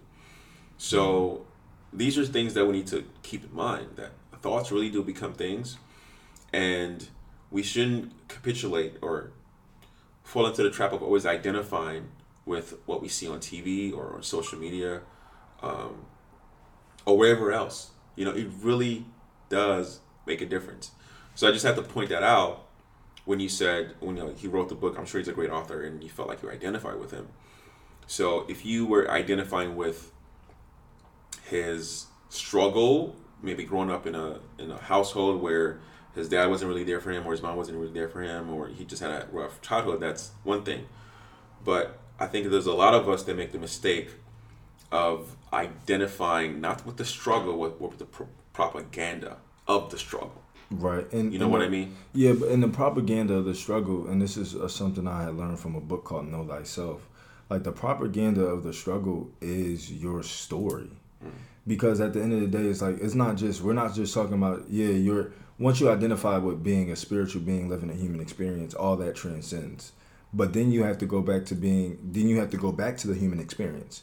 So it's like spiritually we are all one. We are all connected. Universe, one song. You know what I mean? So it's like we all play together. Like we all in this together. There's no one different sun that you operating under. There's no if we die, our skeletons all look the same. Like you know what I mean? I think that was a, a post that you had put up or somebody had put up. I think it was on my other uh, my friend Ebot. He had put up a post like with the skeletons and it was just like black, Asian, white, gay, but they were skeletons, so they all looked the same, yeah. right? So it's like at the end of the day, so from a from a from a uh, from a human experience point, when you learn that we're all the same, when you learn that it's your spirit, it's the character, like Martin, like Martin Luther King Jr. would say, it's the character that defines you, how you are, what you operate on, your philosophies. Then you can transcend. But when you don't understand that, you're kind of only looking to people that look like you. And to be honest, it's like everyone's depending on where you come from will dictate the what what struggles and what challenges you do have right? But at the end of the day like you said you can you can be projecting more of the problem and that's what it's really designed for. The system is uh, of course 100% in play not just because to hurt you but it's also the propaganda is told so you can think it and then start projecting it yourself. So it's like now you're projecting situations where you think people are going to hurt you or people are going to hate you but when you more you develop like knowledge of the system like when i be when i develop knowledge of the system and then i developed a stronger faith and a stronger spirit is when i stopped operating from oh i'm black it's going to be necessarily harder i don't think it's necessarily going to be harder i just necessarily think it takes heat and pressure to make diamonds right. so like now it's just like no matter it ain't necessarily harder for anyone, but I'm also taking into consideration what my cards and what my human experience means. Because my human experience been through certain things that are different than other people's human experience. Of course, of course. So that's that's how I look at it. It's like, yo, in spirit, we all one, but human experience, mine is different. Right. Just well, like no, yours I, is different. I, just like everyone. That's what you know what I mean. It's kind of like body types. Like certain people have different body types. It's not. Right. I'm not saying that you your body is less important than the other person's but I am acknowledging the fact that you have a different body type. So your body, your human experience, has a different way of receiving the energy, right. cultivating the energy, and transferring it. Right. Well, you know yeah. I mean? so, no, no, you're you're right. I do. I do see where you're coming from, but I still have to disagree with it. That is our that it's your story. Um, I think we have the power to create our story, and if if my mom was a serial rapist, um, or whatever, something negative, mm-hmm. I don't have to feel like that's my story. I think I have the power to create my own mm. story, right? And that's kind of how, and I think that's maybe what, that's why I think differently from a lot of people, or what separates me or where I've gotten where I'm at, is um, I've been aware at a young age that that is not our story. We have the power to create our story, mm-hmm. and instead of attaching ourselves to that history or that story, um, we can create our own. Yeah. Right? Because to mm-hmm. me, it is real. What happened is real. There are things put in place to keep black people behind. Those were put in place a long time ago, and a lot of it still exists. Mm-hmm. You just have to look at the prison system. To me, that's simple. Yeah. Um, and so many other examples. Yeah. Um, but for me, at a young age, I realized, oh, you're if you're black, it's harder for you to get into certain schools, which is true. Mm-hmm. If you're black, it's harder for you to get get certain jobs, yeah, which is true. If you're black, it's you're more likely to get pulled over, get shot, all these other things. Those things are true, but growing up, I was like, you know what? This doesn't apply to me.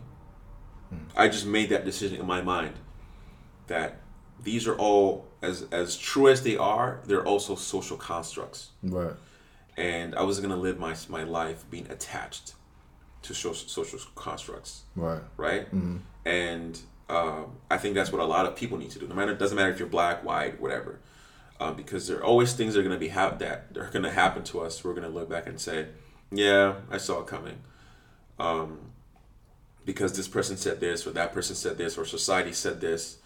But you have to live a life not being attached to societal constructs. Mm. You know, Lauren made a great example yesterday when we were talking, and she was saying that um,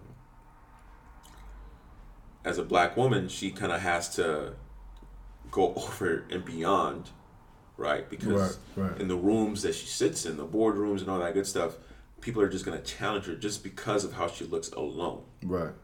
Based on no other merit, mm-hmm. and that is real. Um, that's a real thing that a lot of women go through, a lot of men go through.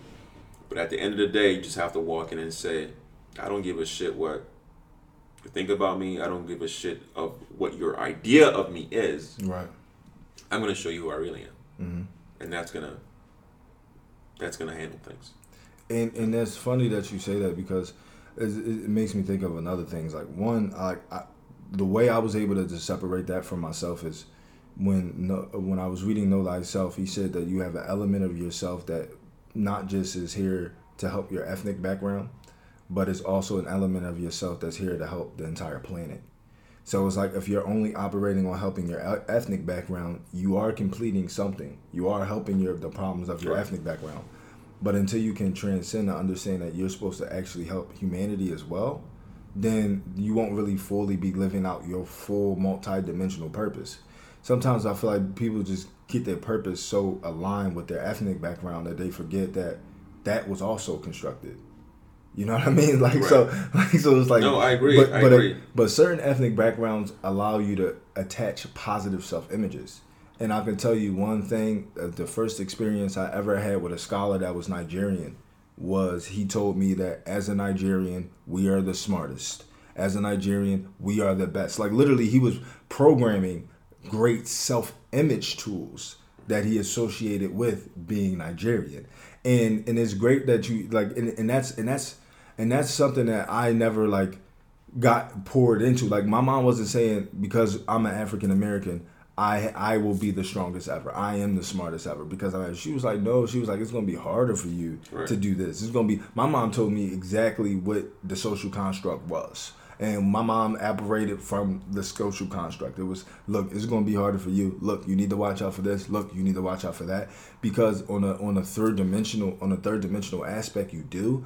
But when you don't realize that your thoughts are manifesting, if you feel that you are less then your feelings of your thoughts become your feelings and then your feelings turn your energy around you right. so when you tell yourself i'm not i'm not going to get arrested or i don't have to operate on the social contract you don't feel like you'll be put in those situations which means since you don't feel like you'll be put in those situations you won't attract those situations and, and, that's what i was saying your thought your thoughts become things. People right. really underestimate. 100% really really underestimate that. 100% it's i think that's what's really helped me a lot in life.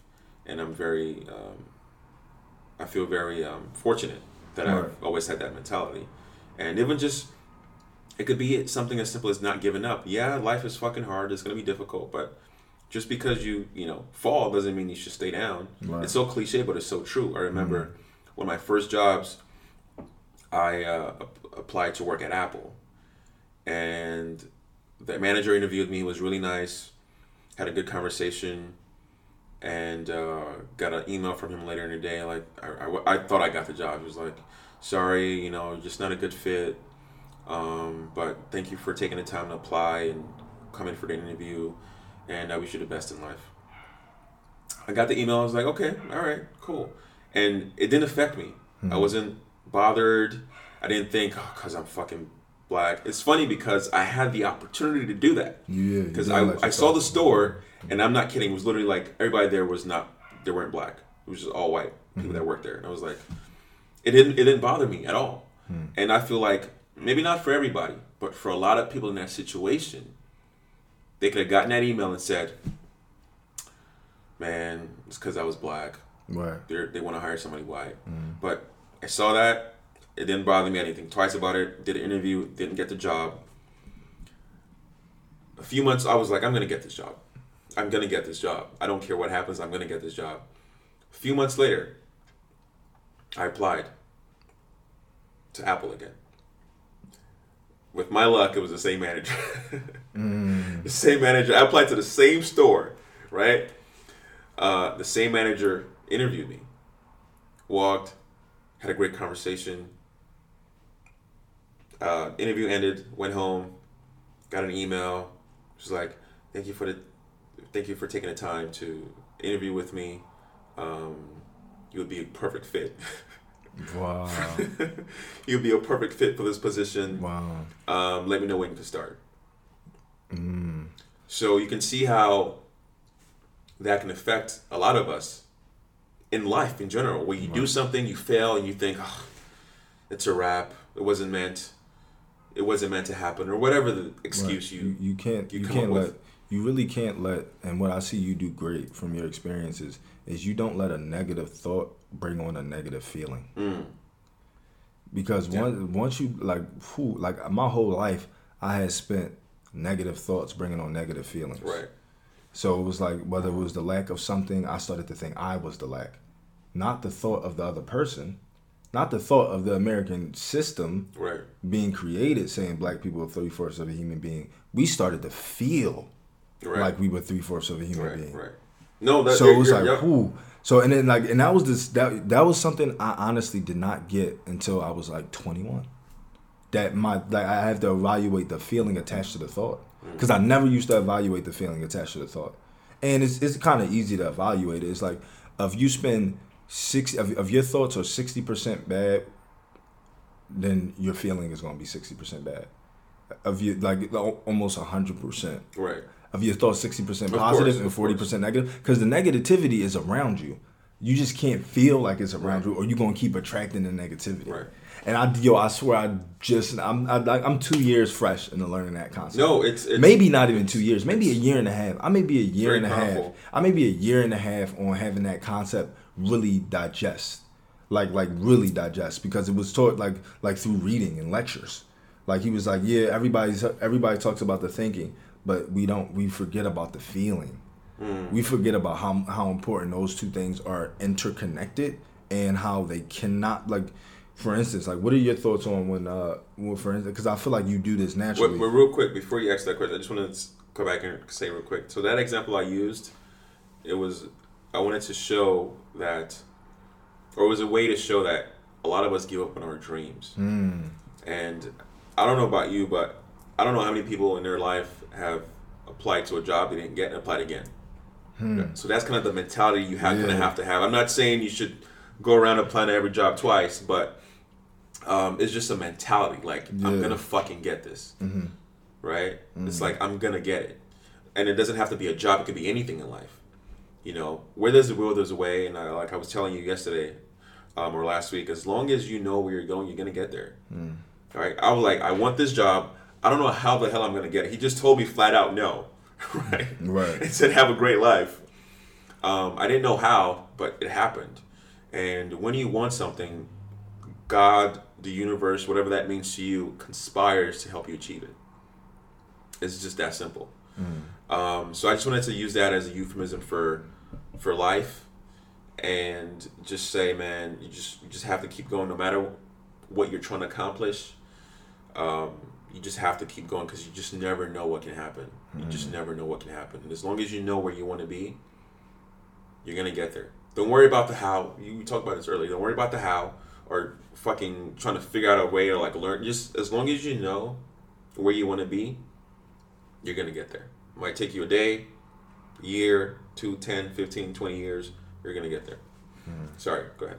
No, so so uh, and how how important do you feel like um y- You were saying it's something I do. You notice something I do. yeah yeah I, I, I- I just notice how um uh how you don't let others affect your emotional state. So it's like I guess it would say like what what are the things that goes through your mind when it's like you're in a situation where it can change your emotional state, but it's just like eh, I love that question. Uh, it's funny because uh, we're talking about this, and you were saying um, you when you first met me, you, you just knew I was an Earth sign, right? yeah So this goes back to how I view the world and people, and even myself. I see myself as a as a tree stump, hmm. right? And I see the world and experiences and hardships and the highs and the lows and and uh, good things and bad things as the tree branch, hmm. right? I'm the tree stump. I see everything else as a tree branch, right? So, for example, hmm. when there's a hurricane that comes through, right? Imagine a hurricane coming through your life. If you're a tree stump, guess guess what's gonna get affected? The branches. yeah just the branches The branches, right? As long as you're the stump, everything is gonna the hurricane is gonna come and go. You have to stay steadfast. Um, relationships, right? If you're with someone, women, it doesn't really matter. As long as you're you see yourself or perceive yourself as the tree stump, everything's gonna be all right. That's how you don't get affected, yeah yeah right? hmm With the highs You and the know you're the lows. source. Exactly. the source of the branches You're the source. You're the source. So you always have to remember that, and that's I love grown that up. parable yeah. grown up, that's actually not grown up. Even now, that's how I just live my life because I know. I always know as a tree stump, as amazing things are in any given moment, I know things can change. right? Right. You can be happy as can be the next day your mom or your dad is diagnosed with cancer, or God forbid your if your friend dies in a car accident or whatever. Um, those are more extreme examples, but I'm talking about more about things that happen to us. You always have to be ready and willing and realize um, that life is filled with ups and downs. And you have to try it's not always going to be easy. I'm not going to sit here and say like it's super easy for me but as long as you're aware enough and realize that you always have to make sure that you're the tree stump especially in relationships because um, i've met a lot of people that you know relationships really had an impact on their lives like negative ones right and if you realize like man as greatest as great as things are right now um, it's not always going to be this way right? It's gonna be the lows, it's gonna be highs. So you have to make sure that you stay steadfast, not only for you but for the other person as well, right? Yeah. Um, so that's my answer to your question. I had another question too, because I've been. I actually had this question the first time I had met you, because I wasn't. I didn't necessarily talk to you. I was just overhearing your conversation, and I remember in the conversation you had said that you realized, and I want, and I want to know this point when you realized this, Yeah. or what collection of things realized when you was like, I stopped. I, I realized that people could yes add value to my life monetarily, but at the end of the day, that would not serve me long term. Like when you made that switch from like, okay, all my relationships have to benefit me monetarily to they have to be aligned and benefit me and benefit me somehow monetarily or anyway like as a, as a good person like what was that what was that thing that made you that made you go through that because i know like uh like it can be like you're very good at it like having what you want and accumulating what you want. But when did you really have to go through that break where it was like hmm like yeah you can help me get there but is that really what is, is that all that matters? Right. or, or like when did you add that extra layer of like it's just not it's not just about getting me to the place it's also being there to support me and being a part of my journey? I think for me, it's I don't think it was a place I got to. I think it's something that I've always been aware of, uh, and mostly because money to me is money to me is just money. It doesn't it doesn't give me value. It doesn't it doesn't make or break who I am. Right. yeah yeah If absolutely I didn't have a dime today, I'd still be the person I am. right right? And if I had all the money in the world, I'd still be the person I am, Right. It doesn't really make you who you are. Um, I think some people uh, let them let themselves, you know, get defined by materialistic things, but it really doesn't define who I am. Um, so I think for me, that's where that's where that that gap has always existed in just knowing who I am at my core and being aware that what I value more is relationships. You know, right because you can have a million, you can have a billion dollars in the world, but if I know my time of need, you're not going to be there, then what's that value? The, the money means nothing, right? As opposed to another version of you that doesn't have anything, but I know I can call you anytime and you'll be there for me, physically, mentally, emotionally. Um, that's where the real value lies. So a lot of times we get confused.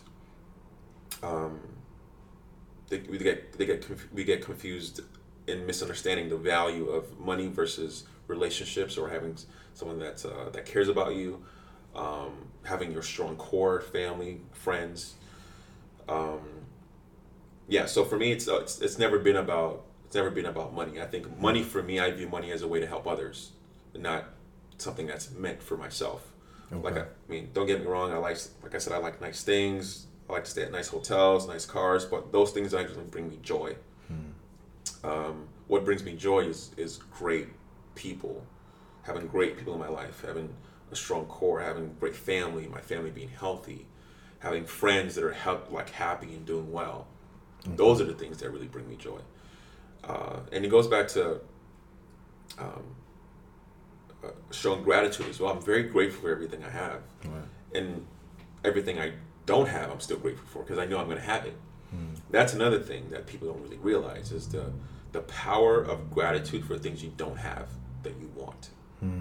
Right. yeah explain that a little bit more So, So, cause, cause I'm, I'm struggling. How do you, how do you, how do you have gravity for things that you don't gratitude for things that you don't have? Like, are you grateful in the sense like I'm so grateful I don't have this? No, I'm grateful because I already know I have it. Mm. I, I, I already it's already there. It's it's clear as day. Like I'm not even kidding. The life I have now, it's been so clear to me when I didn't have this life. Hmm. When I was in school, when I was at work, working crazy hours, I knew I'd have this life. So even back then, I was happy and grateful and um, had so much gratitude for the people around me, for God, the universe, whatever you want to call it. Right. Um, and even now, I'm grateful for the life that I know. I, I hate to say that I'm gonna have because I already feel like I have it already. Right. Right. Right. Um, but I'm grateful for that life. Hmm. I'm grateful for the millions of people I'm going to help and, and change their lives in some way, shape, or form. Because helping people don't mean, doesn't mean you have to physically meet them and help them out. There's so many different ways you can help people. You can help people by speaking like this. They hear you. Their the message resonates with them. I mean, how many Will Smith or Oprah interviews have you seen where it's just like, wow, and it just puts you into a different realm as far as you know your mental space. right. So helping people doesn't always have to be through through the physical. Um, it can be through spiritual. It can be through conversation. It can be through doing a deed for someone that somebody else sees and does a deed for somebody else. So if I do a deed for you, right, and let's say Greg, for example, right, Mhm. he sees what I did for you, Right. and he does something for somebody else because of what he saw. Mm. So that that that person down the line, they just got be- they just benefited from something that somebody else saw me do for you, Right.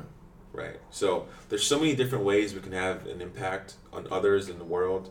Um, but with your question about money, it's I've never been attached to money. I've never been attached to money as far as my core um, and the reason why I'm here and my reason for doing all the things I do. It's it's not about money. It's just so I can I can uh, use that money to make a difference.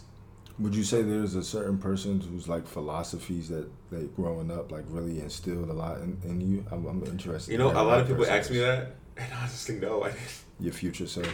My future self. Yeah. Yeah. Yeah, because when I was growing up, um, I didn't really read that much. Okay. I didn't read at all. I'm not gonna lie. My brother always read, um, but I I didn't read that much. Um, and it's funny because Warren Buffett, I think it was Warren Buffett, Warren Buffett or someone else that said this, is we're already surrounded by everything we need to be successful. You know, you might not realize it, Hmm. but you might have a friend that knows a friend that knows a friend. You know, um, the six degrees of separation is that what Right. you know? Six degrees. Yeah. Um, so we're already surrounded by everything we need for success. The only difference is, are you looking? Do you have your eyes open? Hmm. You know, um, and I don't mean like physically looking. It's just your third eye. You, are you open to it? Right. Right? Right. Um, are you open to that amazing relationship that you've always wanted? Are you in the right place in life where you can properly receive that relationship you've always wanted? Right. Because just so just because you're open to it doesn't mean you're ready for it. That's a huge difference. You know. Right. 100%. Um, so as long as you uh, project what you want and you're steadfast and you know what you want and you don't divert from your path, um, you'll be fine. And it's not as easy as I make it seem because there's been moments where I thought I was doing something that um, correlated with my path, and the universe just like pushed me back, like nah, wrong Hmm. way. Hmm. So What moment was that? That was the biggest. Um, I'd say probably in school I went to uh, I majored in game design, Hmm. and I don't know how what the fuck I was thinking about, but game design literally has nothing to do with my path right now, Right. and Yeah, when you say when you say you went to school for it art, I'm like, huh? like I, correlate, that's the last thing I thought it was. I thought it was gonna be like engineering. Yeah, yeah. yeah, but yeah, it has nothing to do with my path at all. okay. Uh, but what the the switch was for me was when I graduated, I couldn't find a job. Hmm.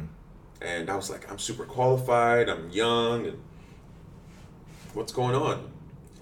And uh, I just could not find a job to, for the life of me. And then my sister's boyfriend at the time, he introduced me to information technology, Hmm. and then that whole that led me on a whole different path, which, which led to where I'm at right now. Wow. And there's different examples I can use, but every single job I had that had nothing to do with my um, major or my my degree led me to where I'm at right now. Wow. Yeah. So um, that's another thing that happens when we're steadfast in what we want. I always knew what I wanted because but I didn't know how. So I was making decisions Mm. that didn't really correlate with where I needed to be Mm. because I didn't know how I was going to get there, but I knew what I wanted. Yeah. And that's that goes back to the why vehicle. As long as you um, know what your why is, your why vehicle is going to reveal itself. Right. Right. You know. hundred percent. Um, That's why I'm here today. yeah. Because I just wanted to do business to help people. I didn't know Right. how I was going to do it, Right. or, or what was going to be that vehicle in which I can fully step out on Right. my own and, and take a, take advantage of. Right, right. No, it, Yeah. it, it's it's and that's the one thing we always have to be open to. We always have to be open to what we want the most, Right. and not only be open to it, be ready for it. Like I said, because like I said, we can be ready. You can be ready for for wealth and affluence and abundance, but sorry, you can want that, but if you're not ready for it, it's probably not going to come until you're ready for it. Hmm. You know, you can want an amazing, you can want an amazing boyfriend. You know, if that amazing boyfriend comes into your life, it's not going to matter if you're not ready for it because that relationship is going to end eventually. Might be together for a month or a year or several years, but if you're not ready for it in every way, shape, and form, that relationship is going to end because of some reason. It could Right. be your fault, it could be his fault, but it's going to end. Same thing with the man. You're ready for that amazing woman or that amazing girlfriend. If you're not in a place in your life where you're ready for that, to receive and accept everything they, they're going to give to you, it's just going to fall on deaf ears. My brother said that a long time ago, and it's uh, it's it's so true. Yeah. You know, wow. you have to be you have to be open and willing, and most importantly, ready. Right. Yeah. That Yeah. proper preparation. Yeah, yeah, yeah, yeah, yeah. Mhm. Um, so I have a question I can ask. I actually want to ask you. Can you talk about a little bit about what you do? Because I think there are a lot of people that can use your services, Yeah. Yeah. um, cool. either in person or remotely. Uh, Yeah. So can you talk about what you do and um, some of the people that you've worked with, Okay. or if you don't want to talk about it, just how it's helped you become, on a business sense, um, who you are today and what you've learned. So it's funny because I feel like our life paths are, are, are so similar because, um, like, I've recently gone through that point in my life where I had to re, re completely re go a different course than I had previously expected, Right. and um, and so now it's like for uh, I guess you would say that in July first. I picked up a camera and I was like, I'm gonna just use this camera as a tool. Like at first, I was just like, I'm gonna tell my story. Then I realized how important it was to tell other people's stories. And then I would come across people that had to do with the skill sets that I wanted to master. So it was investing and it was social media. It was uh, being able to being able to become uh, a, a, a successful CEO by using just social media or using the thing that costs the least amount of overhead or just being able to find that financial freedom. And i didn't necessarily know which way i was going to go but now i do now i have a social media marketing company. And what we do is we help brands grow. We help them understand the benefits of using youtube facebook and social media to help have their personal brand reach the masses. And, and i do advertising for facebook instagram and youtube especially especially.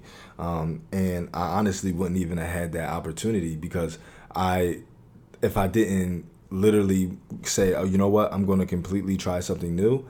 But not just try something new but when people enter my lives that could add value to me i listen to that. And the one of the first people that that that happened to was um, a person named August uh, August Zadra. Actually, actually, the one of the first every every single like there were certain people I met when I came into California that taught me different things. Like so, the first person I met in California, his name was Rishi Kumar, who's potentially maybe somebody I'll be working with with the social media aspect. He actually came and visited me the other day because he worked for Gary Vaynerchuk. So there's some secret, there's some Vayner Media that they do amazing things at Vayner Media, and he and he was able to grow and learn. Um, but he's now looking to do other things. Um, he's working at IBM and looking at doing something else. Um, but he was like one of the person, one of the people that I met that really was going all in on his passion. Um, but he had like security. He had his finances secure. His dad built a successful engineering company that's Okay. based out of India that, that that is financially secure. That's not his problem. But his problem was like really deciding whether he was going to do something that made him extremely passionate or not, or finding ways to make himself to, to, to do that thing that made him extremely passionate. Okay. But also being realistic with the circumstances, the expectations that his parents held for him. So he was kind of going through that battle, but one thing that he told me was like learning social media was the best tool for him to actually uh, apply his passion. So he was doing the same thing I was doing, but he just had picked up the skill set faster. Like he had picked up the camera, he knew the cameras faster. He was like willing to go all in and just do everything he needed to do. And I didn't have that security 100% yet. Like I was confident in myself at this point because I had spent the last like literally like the last 3 years on really focusing on myself and growing myself and and worrying about my greater future. Um, but he was like the person that was like, "Yo, look, you're great at like you're great at creating and thinking about things to create. You should do that more." So I was like, "All right, cool. I'm gonna do that more." So I went to a festival and I had my camera and I tried to put together a little one minute video. It wasn't the best one minute video, but I gave it to the person who ran the event, and then that person who ran the event introduced me to two other people. Um, and then one of them, his name is Augie Winshine, um, also known as August Zadra, but um, he'll he, he'll have a I think his documentary may be ready or almost out. Um, but he was doing e-commerce, so he had took me under his wing for a couple months, um, and I was just studying how he was using um, a- a- Amazon, like using Facebook. Um, ads and he was using and he was uh, doing Amazon ads. So like how you get yourself how you get products ranked and placed on Amazon. He was helping businesses that were holistic um, and that were aligned with him spiritually. So they're okay. all about uplifting the consciousness, vegan based companies, right. um, and he was like, "Yo, you should go into social media marketing." He was like, "Look, it's the least amount of overhead." Because I was working with him, and he was like, "Look, I can't leave my job yet and go full time." So you should, and I want to become a Kundalini yoga and teacher first. So I'm gonna spend the next three to six months doing that, and then uh, I want you to master social media advertising. So go out and try it. And at first I did, and at first I was looking at him like, hmm, like kinda. I don't really want to do it because I wanted to be a trader. I wanted to learn how to trade. So I was like, all right, I, will look into it a little bit, and then I end up going to another event where I met someone else that was just like, look, can you add more content? Can you do more social media? Like I like that you have a camera. I like who you are. Let me let's do some more social media. So then I started following. Well, Light Warrior Ecom was the first e-commerce based business that I first fully worked for, and I got to see exactly how to use different Facebook advertising strategies, and that was the first time I was like behind it and seeing like in like on phone calls and web conferences with him and clients, meeting with certain clients that he had on Starbucks or via Zoom, and learning their structure on how they were able to keep track of the client and how they were able to prioritize because it was just a business him and his sister were running. Right. Um, and his sister was able to only do that to work and support herself. So it was that was interesting. But then I worked for another client in Blockchain Beach, and I was doing work for them um, in the video side. So I have recorded over like sixty different interviews um, with them at different conventions and, and, and uh, different conventions in the crypto space. Um, so I was able to use my use my camera and get out there and really start helping building people's brands. So that's when I seen like the whole brand aspect, and I started to come in contact with people that were just like, oh look, like you're good at this, keep pursuing this. You're good at this, keep pursuing this. And for me, like I had no idea. Like you, you running social media was like the last thing I thought I was going to do a year ago. Like if I if we look back at January first, it was the last. It was honestly the last thing I thought I was going to do. I thought I was going to be able to completely set up my bag with uh, network marketing and go straight into real estate from my investing. Like I was saving up money to go straight into real estate. Um, and I was at the time I was in a course by um, what's his name Jay Morrison. I was in his academy and studying his courses. Um, but then I met one of the people that I was learning to invest from, um, whose name is Naeem. He has a Traders Profit Club or Snipers Tube. It was uh, one of the youngest people to ever create a seven figure business off YouTube and Patreon. Um, and I was able to see how he operated, how he built his business. I followed him and did videos for him. Like he was rebranding at the time, so I got to see how he structured his rebrand, how he was using ClickFunnels, how he was building his landing page, how he right. was funneling his attention. Not only how he built his attention on, on on YouTube, but I also was able to see how he was able to funnel that and actually turn that into a subscription based model that's at this point bringing them X amount of tens of thousands right. a month. You know what I mean? So I was just like, hmm. So then after, and this is where I got introduced to Greg. So I was like working with Naeem and I was just following Naeem, also just like pure, just wanting to learn more about what he wanted to do. I mean, about what he did. And, um, and then that's when I met Greg, and then that's when Greg was just like, like, look, I see that you learned this. You're an honest person. Like, I want you to uh, actually build this brand for us, and this is what I'm willing to give you to do it. So it was like literally, I was just learning from others, trying to better myself, and then I was presented with my first client. It wasn't like I was like, you know what, I seen a, eh, like I didn't go to like your normal way, like, all right, cool, like this is what I want to do. I'm gonna take the course in this, and then I'm gonna and then I'm gonna actually go and ask people for business. I was just finding myself and really finding in and zoning in on what my strength was and right, what my right. talent was to get me to a point where somebody was just like, "Look, I see that's your strength and talent, and then that's what I want to nurture it, and I want to help it grow." So it's like now I have uh, we have a small agency with a few clients, and it's all been because of the knowledge I, the value I first gave to others without first asking for myself. Like I spent four I put I spent six months just giving out free value to learn. Um, so it's it, has been an, a, an incredible journey, but that's what we do. I mean, uh, to to go into more of a nutshell, what we plan on doing here with uh, with the Royal Agreement and the cheesecake, the cheesecake and coffee yeah. podcast, is being able to implement some of these strategies. And I really like focusing on the entrepreneur, the un, the un, the unheard entrepreneur, because what I'm seeing now is that a lot of people have really shitty product quality or service quality, but they have great marketing. and they're selling things that don't really help people. Right. Or they're selling things that I don't want to say don't really help people. I just know that there's entrepreneurs out there that can help people more. Mm. But since they don't necessarily know the tools to increase their reach, it's like it's limiting them.